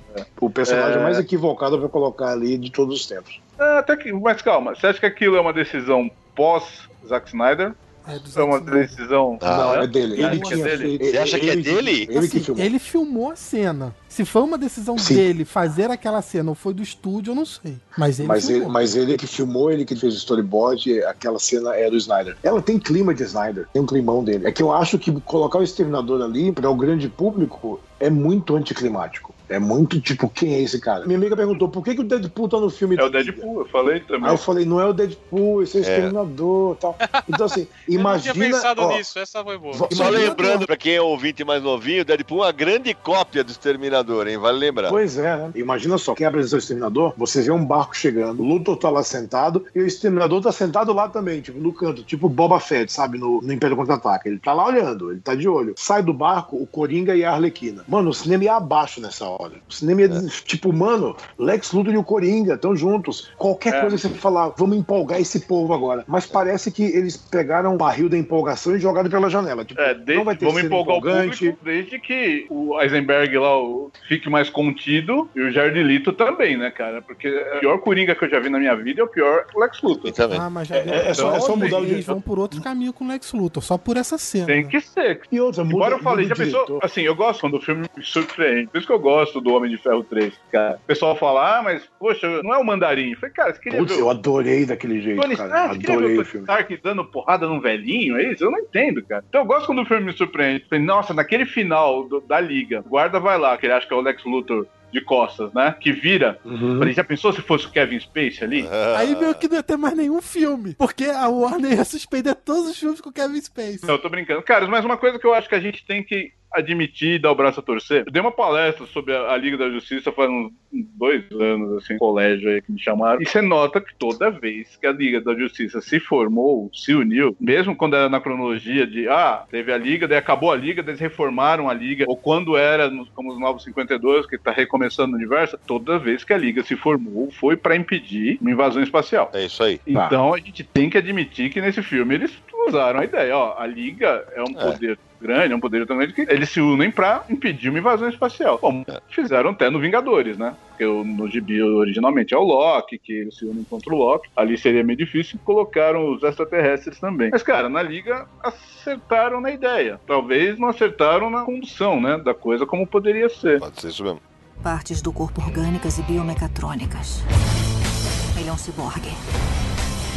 Agora, Sadov, já que você puxou as cenas extras, cara, eu adorei a cena extra da corrida, porque, é claro, é um fanservice pra quem é leitor de quadrinho há muito tempo. O Flash e o Superman têm um histórico de corridas nos quadrinhos desde os anos 60 ou 50, não vou lembrar agora. E, efetivamente, não vou negar que o meu lado nerd, quando viu ali a possibilidade da... Legião do Mal, né? Que era dos quadrinhos, né? Esse grupo de vilões já teve tanto nome. No desenho animado dos Super Amigos era Legião do Mal. Ele era Legião do Mal, né? Mas tinha Gangue da Injustiça.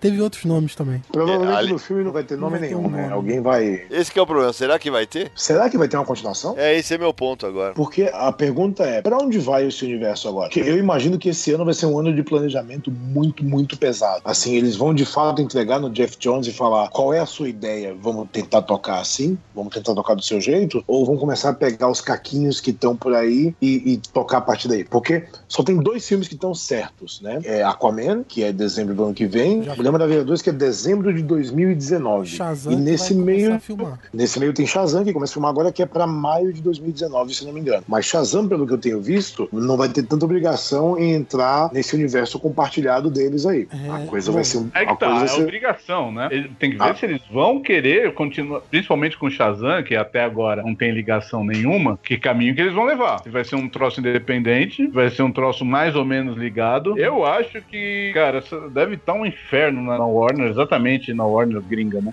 Os caras decidindo isso, cara. Eles devem estar meio perdidos no momento. Eu vou te contar que eu vou polemizar aqui. A primeira coisa que eu faria era tirar o Geoff Johns da parada, velho. Chamar o Brustinho e o Paul Dini, como o Sadov falar, mas eles são os caras das animações. É quase unânime entre todo mundo que se tem um lugar que a DC bate na Marvel é nas animações. Pô, então chama os caras que eles vão acertar, velho. Confesso que eu não tenho uma opinião muito formada aí, não. Do jeito que tá agora, tá rolando. Mas não duvide se algum gênio falar assim, deixa o Zack Snyder completar a visão do visionário. Bom, a visão do Zack Snyder acabou com o Liga da Justiça. Eu não acho o Geoff Johns ruim, mas acho que efetivamente não deu certo o trabalho dele. Não tem como você ver o resultado do trabalho dele ainda. Tudo isso já tava planejado antes dele entrar. Então, mas ele já tava envolvido desde o começo, no Batman vs Superman. Não. Samir, não, ele tá falando do Jeff Jones, não do Joss Whedon. Então, Geoff Johns. Então, ele tava. O Geoff Johns não tava envolvido em Batman vs Superman. Não estava? Ele já não era diretor, não sei o quê. E se ele teve algum envolvimento, era mais corporativo ali pra constar nome, sem poder de decisão. E se não tiver, meia culpa, mas eu acho que tava. Daqui pra frente, sim. Daqui pra frente, você pode falar que vai ter dedo do Geoff Johns. Liga da Justiça, até Mulher Maravilha, quem teve algum envolvimento em Liga da Justiça, é mais aquele negócio de tentar consertar alguma coisa que não estava dando certo. Daqui pra frente... O primeiro filme que ele assina como produtor é Liga da Justiça. Que ele assina como produtor, não produtor executivo, não nada. Produtor mesmo é Liga da Justiça. Tá. Então meia culpa. É um filme que ainda veio num histórico muito bagunçado.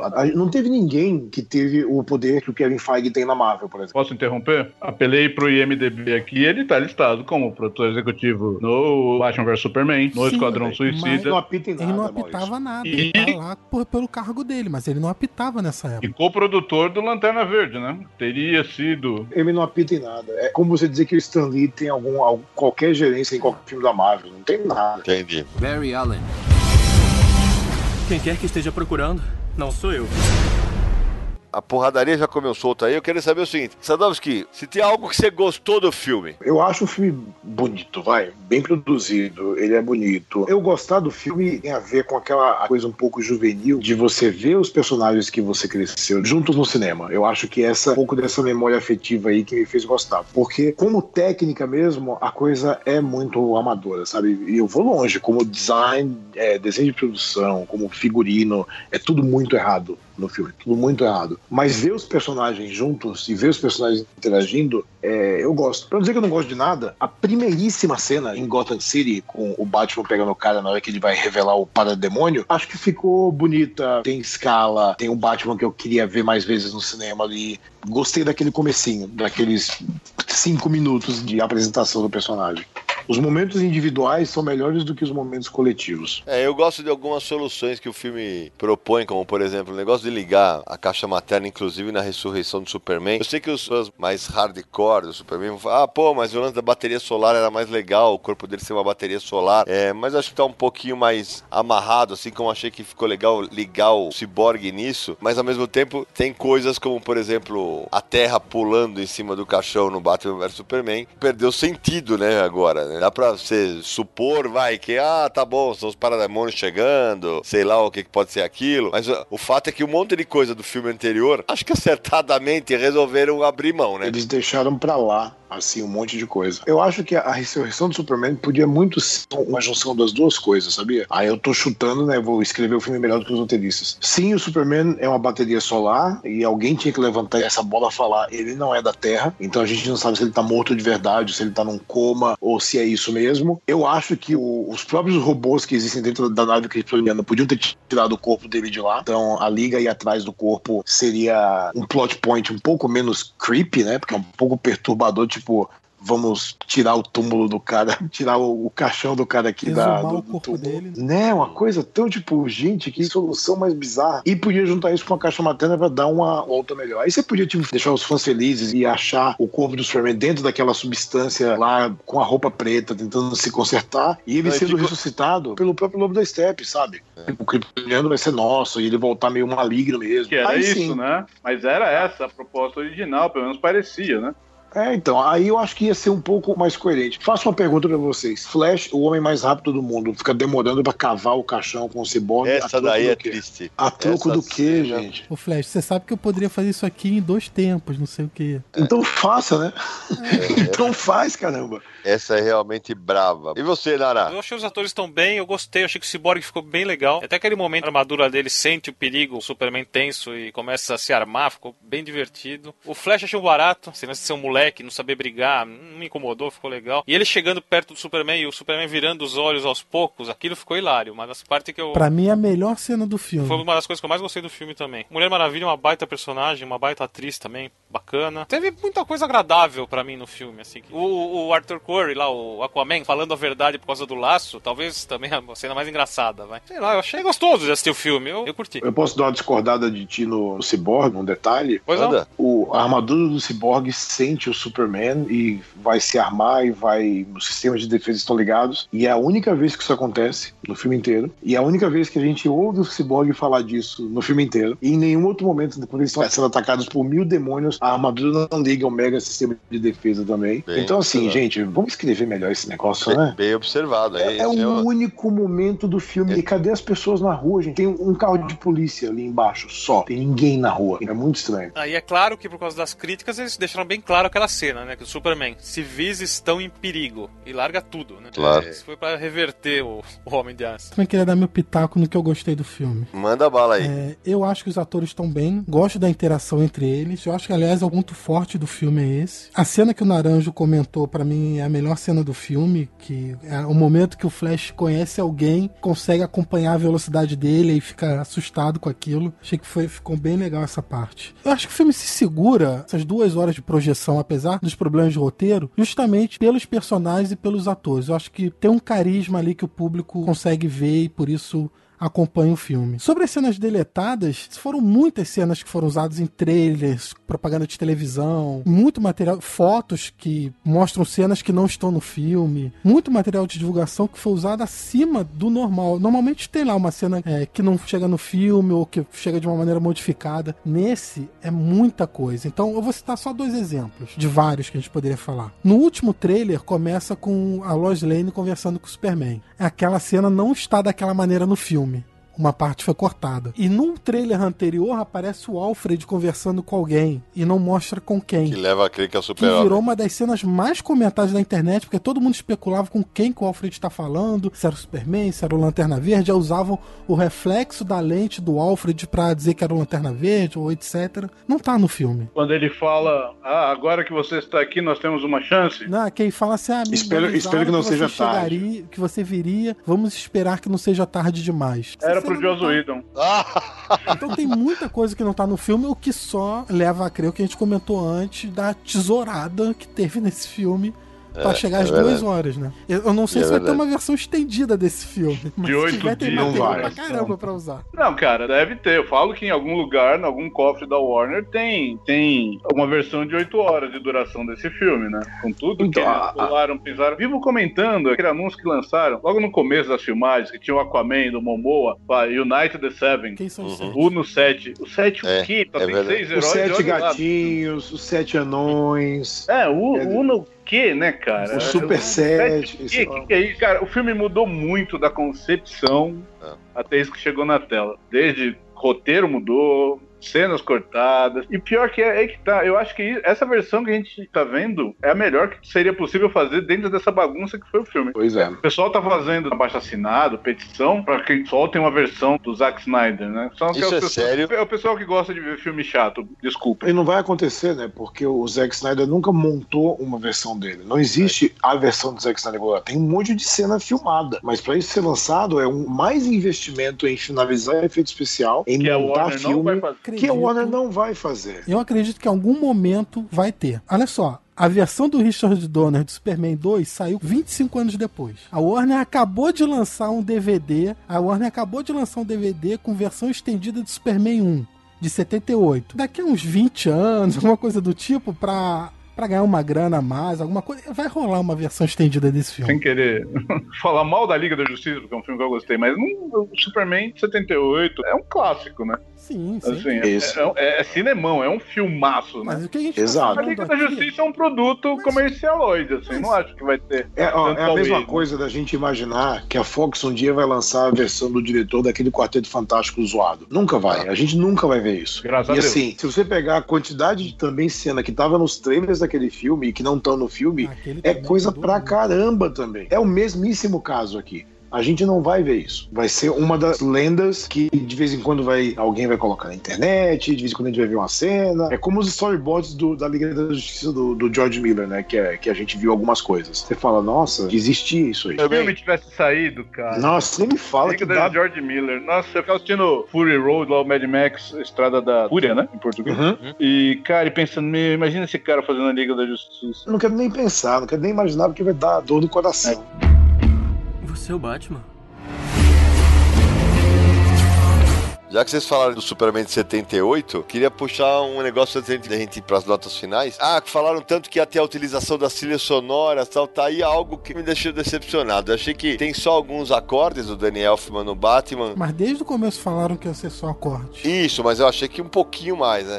Porque as pessoas na hora de divulgar nos sites, não se atêm aos fatos, se atêm ao que querem chamar pro clique. Então coloca, trilha sonora vai ser utilizada. Exatamente. Não precisava ser inteira, evidentemente. E a outra coisa que eu ia falar, não sei se foi o Sadovski ou se foi o Salem que escreveu isso, mas isso eu concordo bastante. A hora que o Superman reaparece pra socar o Lobo da Estepe, eu achei uma cena tão sem emoção. É aquele negócio, cara, pra quem viu a cena do helicóptero em 78, cara, é aquele negócio de soar os acordes, aí não, ele, então tô aqui, falou? Eu falei, puta, cara, aí eu achei que faltou. E faz aquela brincadeira de verdade, justiça, e tem um modo de vida americano que eles cortam agora, não usam mais. Mas o clímax todo do filme é complicado, né? Uma das coisas que eu não gosto, não. Eu acho que o clímax é muito apressado, é sem emoção mesmo. É fácil, meio fácil demais. A resolução foi mais uma das coisas que pecaram. Foi uma das partes refilmadas pelo Whedon.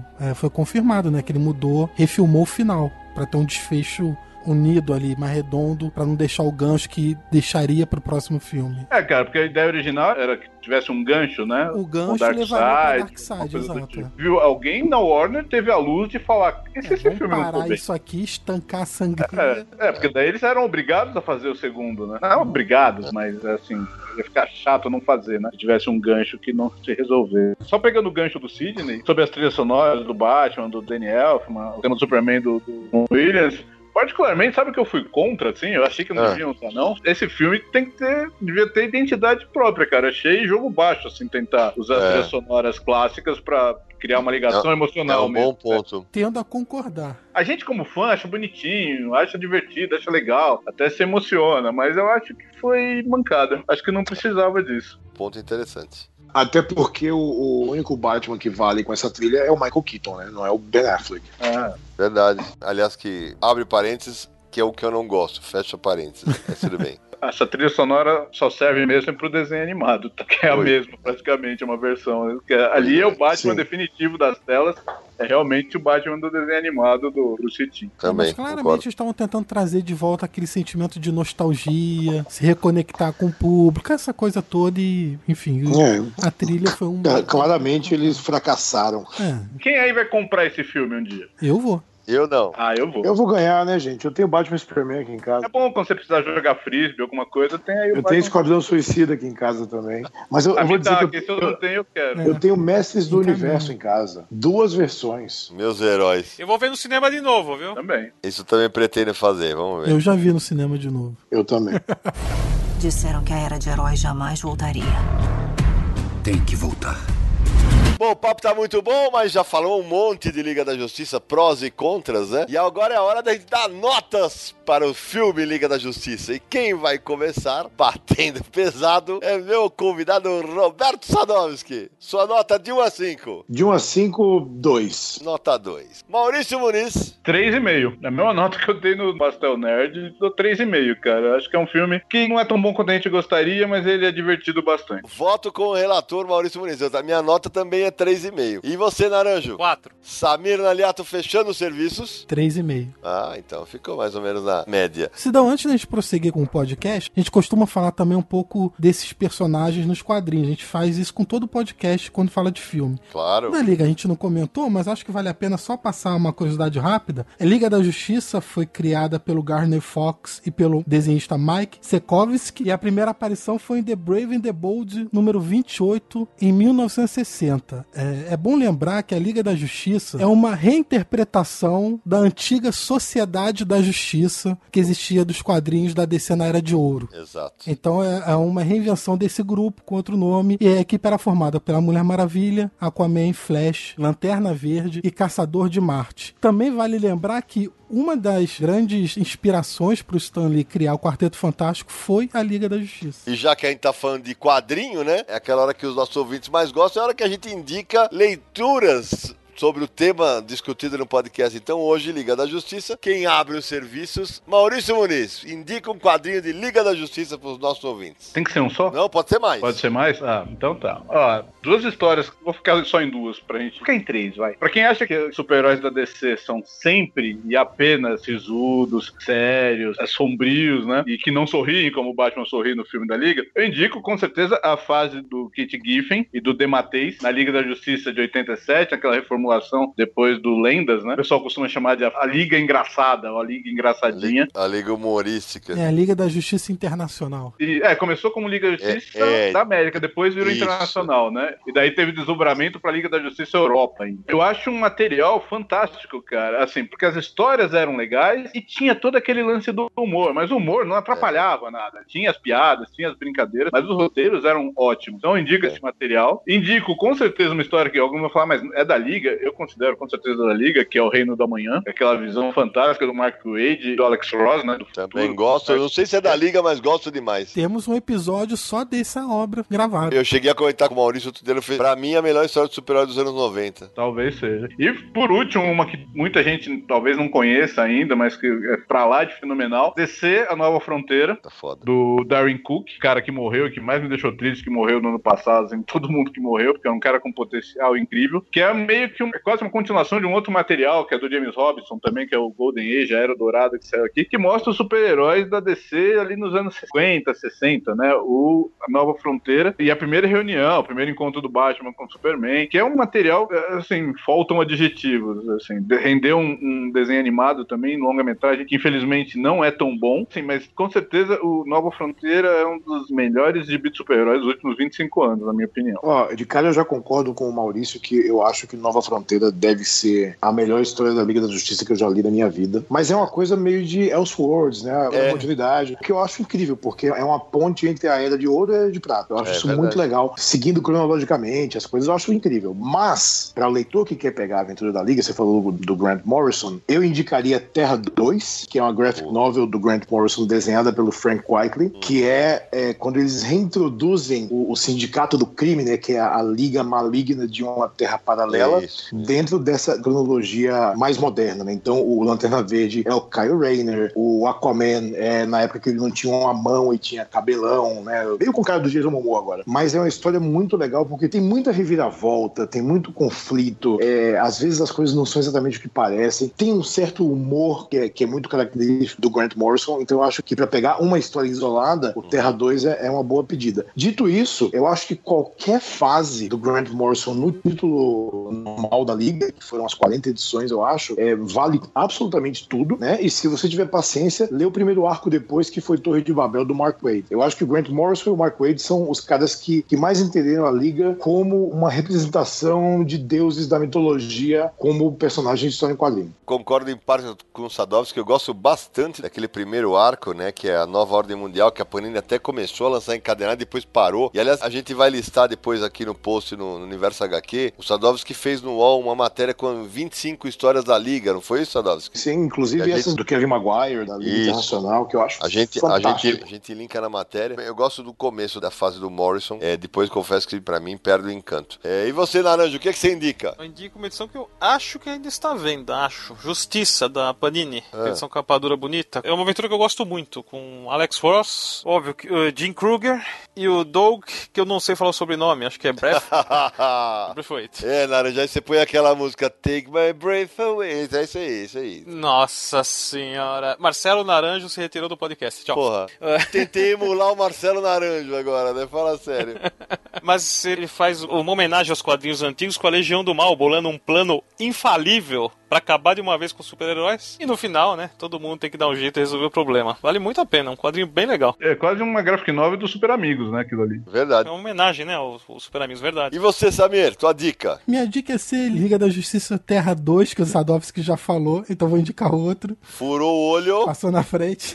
Vou falar de duas histórias da Liga, feitas pela dupla Paul Dini e Alex Ross. Fazia parte daquelas séries de histórias comemorativas a aniversários dos Superman, Batman, Mulher Maravilha, Shazam e tal. E uma foi Liga da Justiça. Eles fizeram Liga da Justiça, Origens Secretas e Liberdade e Justiça. Pegando uma história já mais atual da fase Novos 52, que eu sei que a maioria das pessoas não gosta, mas tem uma história que eu achei bem legal, que é chamada O Trono de Atlântida. Eu acho que aquela história funcionou, mostra os Atlantes invadindo a Terra e a Liga da Justiça tem que impedir, o Aquaman fica no meio do fogo cruzado ali. É dos Novos 52, né? É, dos Novos 52. É a única coisa dos Novos 52 da Liga da Justiça que eu guardei.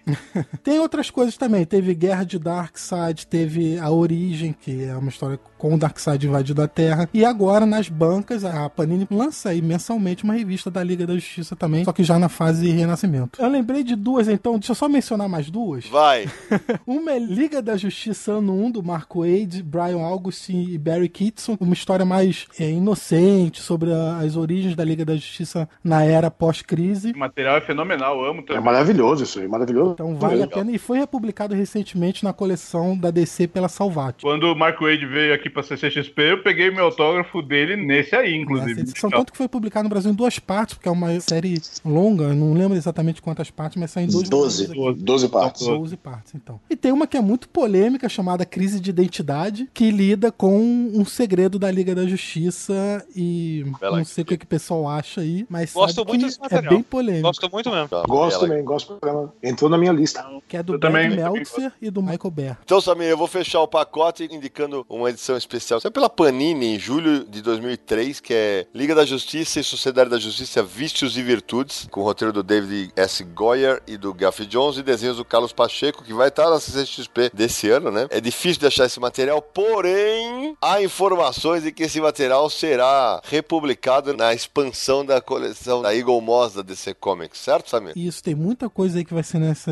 lista aí da expansão da Eagle Moss, que deve ter pelo menos 100 volumes. Vamos ver o que a Eagle Moss vai anunciar, mas deve fazer parte. E Sidão, deixa eu só me corrigir. Diga. O Michael Bert é arte finalista, né? O desenhista de Crise de Identidade é o Rex Morales. Bom, pessoal, então antes de terminar, aquela pausinha pra gente tomar uma água e na volta, as mensagens dos nossos ouvintes, os e-mails, as mensagens por WhatsApp e na volta a gente se despede dos nossos convidados. Até já!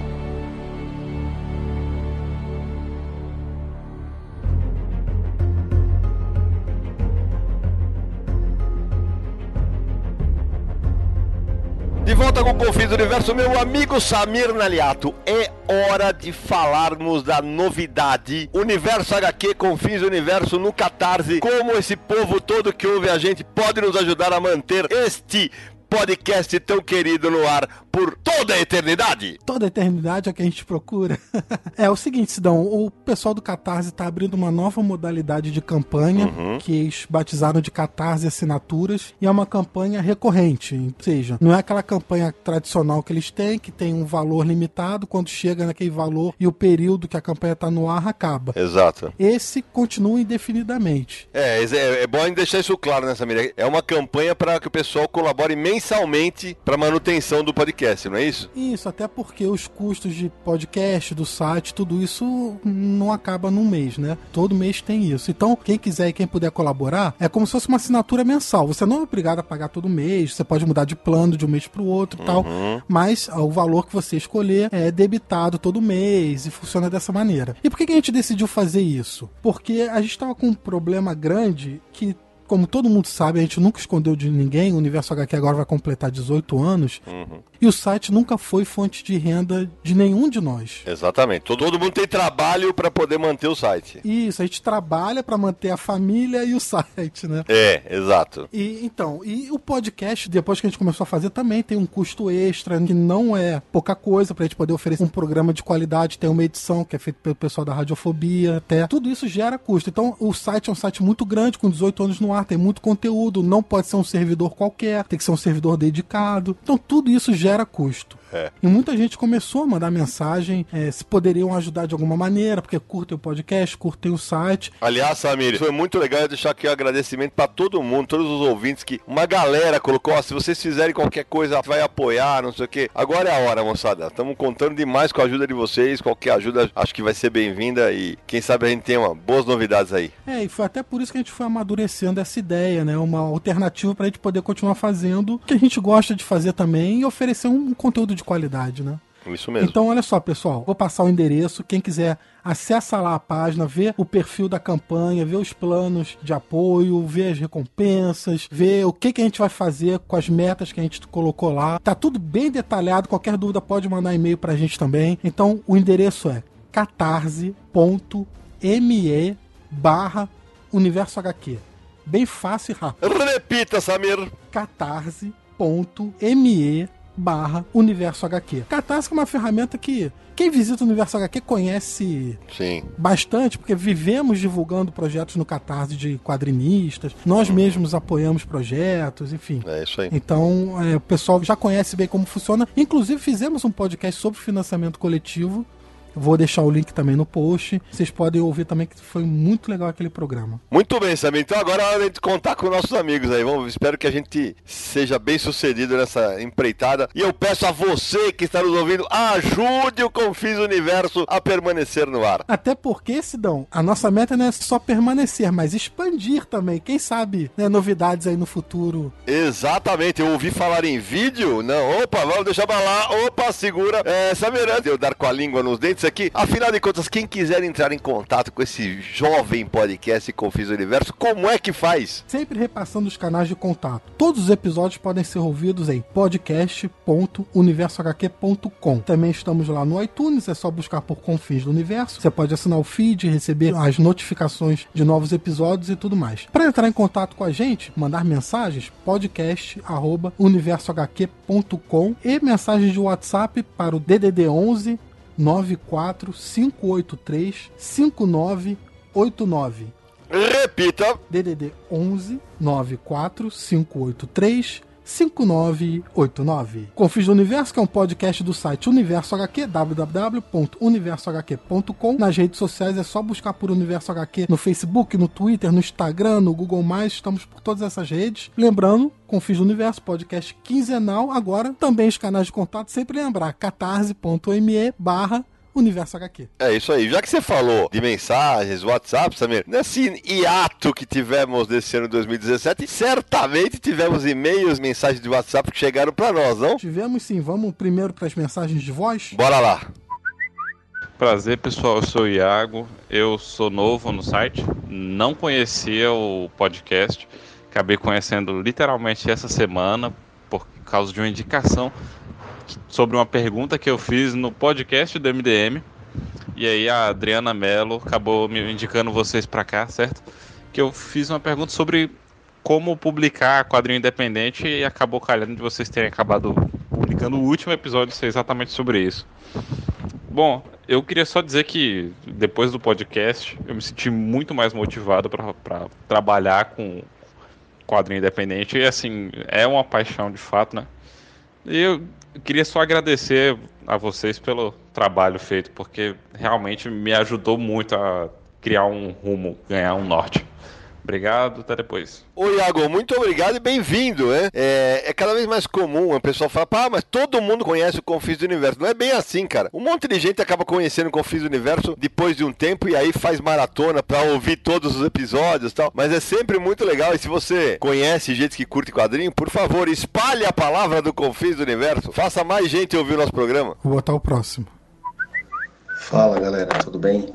Aqui é o Ederson, do bairro da Vila Prudente, de São Paulo. Primeiramente, gostaria de parabenizar o programa. Eu acho que é o melhor programa de podcast que tem no momento. Me divirto muito ouvindo vocês e me sinto assim como se estivesse numa roda entre amigos, falando de assuntos muito interessantes. E queria aproveitar e saber de vocês se vocês estão lendo essa nova edição do Renascimento da DC. Eu, particularmente, estou gostando muito das histórias dos Lanternas Verdes, da Mulher Maravilha, dentre outras. Beleza, pessoal? Abração. Oi, Ederson. Primeiro, obrigado. Ederson é da Vila Prudente, aqui em São Paulo, bairro vizinho da minha boa e velha Moca. E a intenção da gente, Ederson, é justamente essa. Nós somos muito amigos, os quatro que fazemos o podcast. Eu, Samir, Sérgio, Naranjo, Ramone, quando participa, Aldaci. E a ideia é justamente passar isso mesmo. É a gente conversando num bar sobre nerdices e que vocês estejam compartilhando essa conversa que a gente tem. Quanto ao Renascimento, eu li pouco. Eu li só o começo da série, não estou acompanhando as mensais. Confesso que não ando tão empolgado com super-heróis. Menino Samir certamente está acompanhando mais de perto. Eu tenho lido algumas. Primeiro tem aquela edição especial, né, lançada avulsa, com mais páginas. É uma edição que eu curti. Estou gostando das histórias do Superman, do Batman, da Mulher Maravilha, com o Greg Rucka tá uma fase bem legal também. A vantagem do Renascimento que eu vejo, para quem quer acompanhar, é que a Panini aqui no Brasil, ela meio que limitou as revistas mensais para os principais heróis, né? Então Batman, Superman, Liga da Justiça, Mulher Maravilha, Novos Titãs, e os demais estão lançando encadernados de banca, em capa mole. Então você pode pegar uma edição e ler a história inteira de uma vez só e você já tem uma ideia melhor se vai curtir o que está acontecendo naquelas histórias ou não. Eu acho que facilita bem pro leitor, até mesmo o leitor casual que não precisa ficar esperando meses para concluir uma história, né? Legal. Vamos para a próxima, Samir? Vamos para a próxima. Boa noite, pessoal. Aqui quem fala é o Ricardo Ferreira, do Rio de Janeiro. E já tô aqui soltando fogos, dando cambalhota, já botei o cachorro na janela para acordar a vizinhança. Tudo isso porque o Confins do Universo está de volta. É isso, e não pode sumir mais não, hein? Grande abraço para vocês e Porto Tates! Grande abraço aí. Fala, Ricardo. Ricardo é um ouvinte nosso, tá sempre conversando comigo e com o Naranja no Twitter. É um dos caras que falou que colaboraria com a gente e certamente vai nos ajudar na campanha do Catarse. Aí, obrigado pelas boas-vindas. A ideia é que a gente, é claro, faça a parada no final do ano, mas aí, que se tudo der certo, 2018, a gente siga firme e forte, quinzenalmente, que a gente perca nada. É isso aí, obrigado. Vamos pra última mensagem de voz? Vamos lá. Oi, Confins do Universo. Aqui quem tá falando é Alex de São Bernardo do Campo. Foi bem legal conhecer vocês ontem lá na Quanta. Como vocês falaram, vocês iam gravar o podcast sobre a Liga da Justiça, então estou aproveitando para mandar aqui a mensagem. Legal que vocês estão voltando a fazer o podcast. Assim como na HQ, o personagem é mais importante do que quem desenha e quem escreve, e a gente vê que alguns acertam, outros erram. No cinema, eu acho que é a mesma coisa. Vocês acham que é indiferente de troca de diretor ou troca de ator, tem que manter um bom trabalho? No caso da Liga, a gente sabe que tem riscos de sair atores, teve troca de diretor, então, faça um bom filme e dane-se que vai trocar o ator do filme.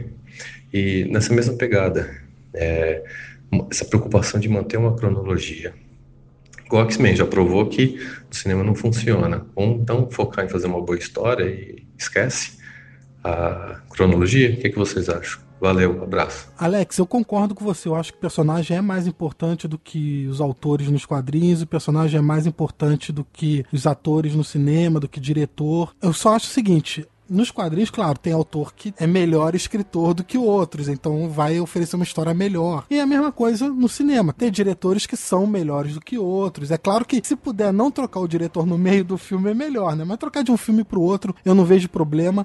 Até ator, já aconteceu do Batman Eternamente, Batman e Robin, mudar o ator dos dois primeiros. Só tenho uma observação sobre isso. No cinema tem uma diferença grande dos quadrinhos, que é o carisma do ator. É uma coisa que você não tem nas páginas, né? Exatamente. Então... O público vai sentir uma diferença se você trocar um ator. Mas eu acho que isso tem que ser superado de alguma maneira, porque nenhum ator vai conseguir fazer nenhum personagem pro resto da vida. Outros vão ter que substituir, seja numa nova geração, seja um poucos anos depois. A gente tem o Coringa do Heath Ledger, que é sensacional. Se a gente ficar só preso dos filmes originais, nunca teria esse. Então eu não vejo muito problema, não. Voto com o relator Samir. Assina embaixo. Ô Samir, e para essa edição do Confins também teve e-mails? Tivemos, vamos ler alguns aqui rapidinho. Então vamos. E aí, gente boa do Confins, sou Luiz Andrade, aqui de Manaus, Amazonas. Adorei o último episódio sobre quadrinhos independentes. Gosto bastante do trabalho da Bianca e Força foi minha primeira gráfica MSP, mas infelizmente não consegui autógrafo na CCXP de 2016, porque não dava para abandonar minha mesa toda hora. Sim, sou quadrinista e episódios como esse são especialmente empolgantes para nós produtores. É como uma injeção de ânimo. Continue com esse ótimo trabalho e um grande abraço. Ô Luiz, obrigado pelo teu contato. O episódio sobre quadrinhos independentes realmente foi muito bacana. A galera que produz quadrinho no Brasil ficou muito empolgada e a gente recebeu muitos feedbacks em eventos e tal. A ideia do Confins é justamente essa, a gente contribuir para o mercado com discussões valiosas e que abordem coisas legais tanto para quem já publica quanto para quem está querendo começar. Então, muito obrigado pela audiência. Vamos lá para a próxima. Esse é de Silvio, Bragança Paulista, São Paulo. Olá pessoal, só passando para saber se está tudo bem e para pedir que vocês não desistam do podcast, por favor. Precisamos pensar em uma forma de retribuir o esforço de vocês. Valeu, grande abraço. Estou matando saudade do Confins, ouvindo tudo novamente. Volta, Confins. Pô, obrigado, Silvio. Obrigado pelo retorno, cara. Que retorno bacana, velho. Obrigado mesmo. Daqui pra frente, todo mundo que ouve a gente quiser nos ajudar a manter esse conteúdo bacana que a gente oferece pra vocês, tem como. E aproveitando, Sidão, esse Catarse Assinaturas que a gente entrou agora pra fazer é um projeto novo do Catarse, como eu tinha mencionado, mas é um projetos selecionados a dedo pelo próprio Catarse. Então não é uma plataforma ainda que está aberta a qualquer realizador que queira criar projetos. Por enquanto é um grupo fechado que está entrando nessa iniciativa com eles e o Universo HQ foi um dos escolhidos para dar o pontapé inicial, né? Muito obrigado ao Catarse pela confiança, esperemos fazer jus. Vamos para a próxima, Samir. Vamos lá. Adelvan de Aracaju. Entrevista em Rogério de Campos. Animal mudou minha vida. E parabéns por tudo, especialmente pelo Confins com Leandro Luiz de Delmanto, que também mudou minha vida. Ah, obrigado, Adelvan. Boa sugestão. O Rogério é um bom nome. Tem uma história editorial bastante grande no mercado brasileiro. Quem sabe uma pauta futura aí, tá? Com alguns nomes a serem entrevistados que você, ouvinte de Confins do Universo, não perde por esperar. Vai vir coisa muito legal aí. Pois é, a gente tem aí programado alguns programas que são mais pra bater papo, trocar opiniões e outros que a gente analisa o mercado, a gente tenta entrar mais a fundo de como essa área dos quadrinhos no Brasil e tem umas ideias aí pra gente fazer no futuro. É isso aí. O mundo precisa do Superman. Eu fiz uma promessa a ele. Bom, pessoal, queria primeiro agradecer ao Sadovski e ao Maurício pela companhia, pelo papo nerdico incrível sobre o filme. Mesmo com todas as divergências, é sempre bom a gente conversar sobre as coisas que a gente gosta. Então, Sadovski, suas despedidas, muitíssimo obrigado, meu velho. Eu que agradeço vocês, sempre é bom falar com quem entende, com quem gosta. Eu acho que eu acabo falando mais com o Maurício, né? Porque a gente tá sempre nas cabinetes da vida. Você tem que aparecer mais, Sidão. A galera tem que dar mais as caras. Vou tentar. Maurício, suas despedidas. Obrigado, meu velho. Agradeço muito o convite. Assim, me diverti bastante, gosto de conversar dessas coisas, a gente adora, né, falar dessas bobeiras que a gente não vive sem, e vamos assistir a Liga da Justiça, que é um bom filme, e eu tenho que ganhar essa aposta que eu fiz dos 5 pastéis, então esse filme tem que chegar em 1 bilhão. Por favor, me ajudem. Olha aí. E aí vai fazer uma festa. Refrigerante e pastel liberado. É isso aí. Marcelo Naranjo, que bom ter voltado a gravar com vocês, com esses dois convidados especiais. O saudade do Sérgio Codespot também. A gente tá cheio de coisa querendo pôr em prática. Vamos ver se vai tudo dar certo. E você, menino Samir? Eu queria deixar meu abraço e agradecimento ao Maurício Muniz, ao Roberto Sadovski por terem aceitado participar do podcast. Foi muito legal debater o filme com vocês. Vamos agora aguardar o próximo filme polêmico da DC pra debater. E vamos lá, o Confins não vai parar, não. Exatamente isso que eu ia falar. Antes dele se despedir, já agradecer de novo ao Maurício e deixar aqui o convite a todo mundo que gosta do Confins do Universo que participe da campanha que a gente tá fazendo agora pra nos ajudar a manter o Confins firme e forte para o alto e avante. E a gente se encontra no próximo episódio de Confins do Universo!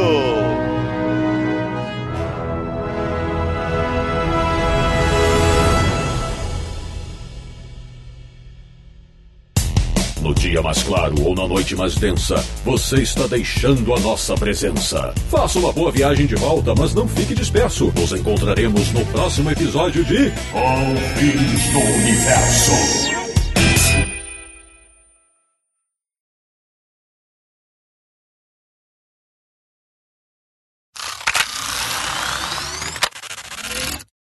Um, dois, três.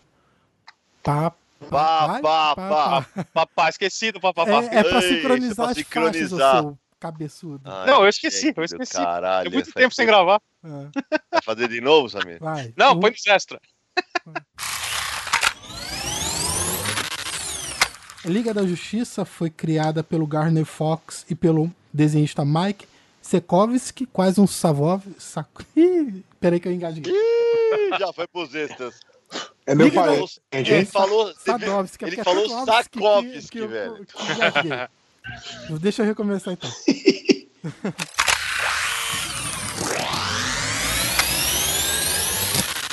Então volta um pouquinho pra mim, porque eu sei que o Cine não vai indicar isso. Vai. Não pode deixar passar batido, que é aquele encadernado da Liga do Grant Morrison. Acho que é Nova Ordem Mundial, né? Se eu não me engano. Puta, ele deve estar em outro planeta. Falei o nome do negócio. Desgraçado. Em outro planeta. Então não volta pra mim e segue. Vai você. Então, eu lembrei naquele momento eu tava pegando os autores do Justiça pra não falar bobagem, por isso. Ele foi no banheiro, a gente discutindo aqui, ele correu no banheiro. Ela já tá dormindo, Maurício. Pelo amor, vai.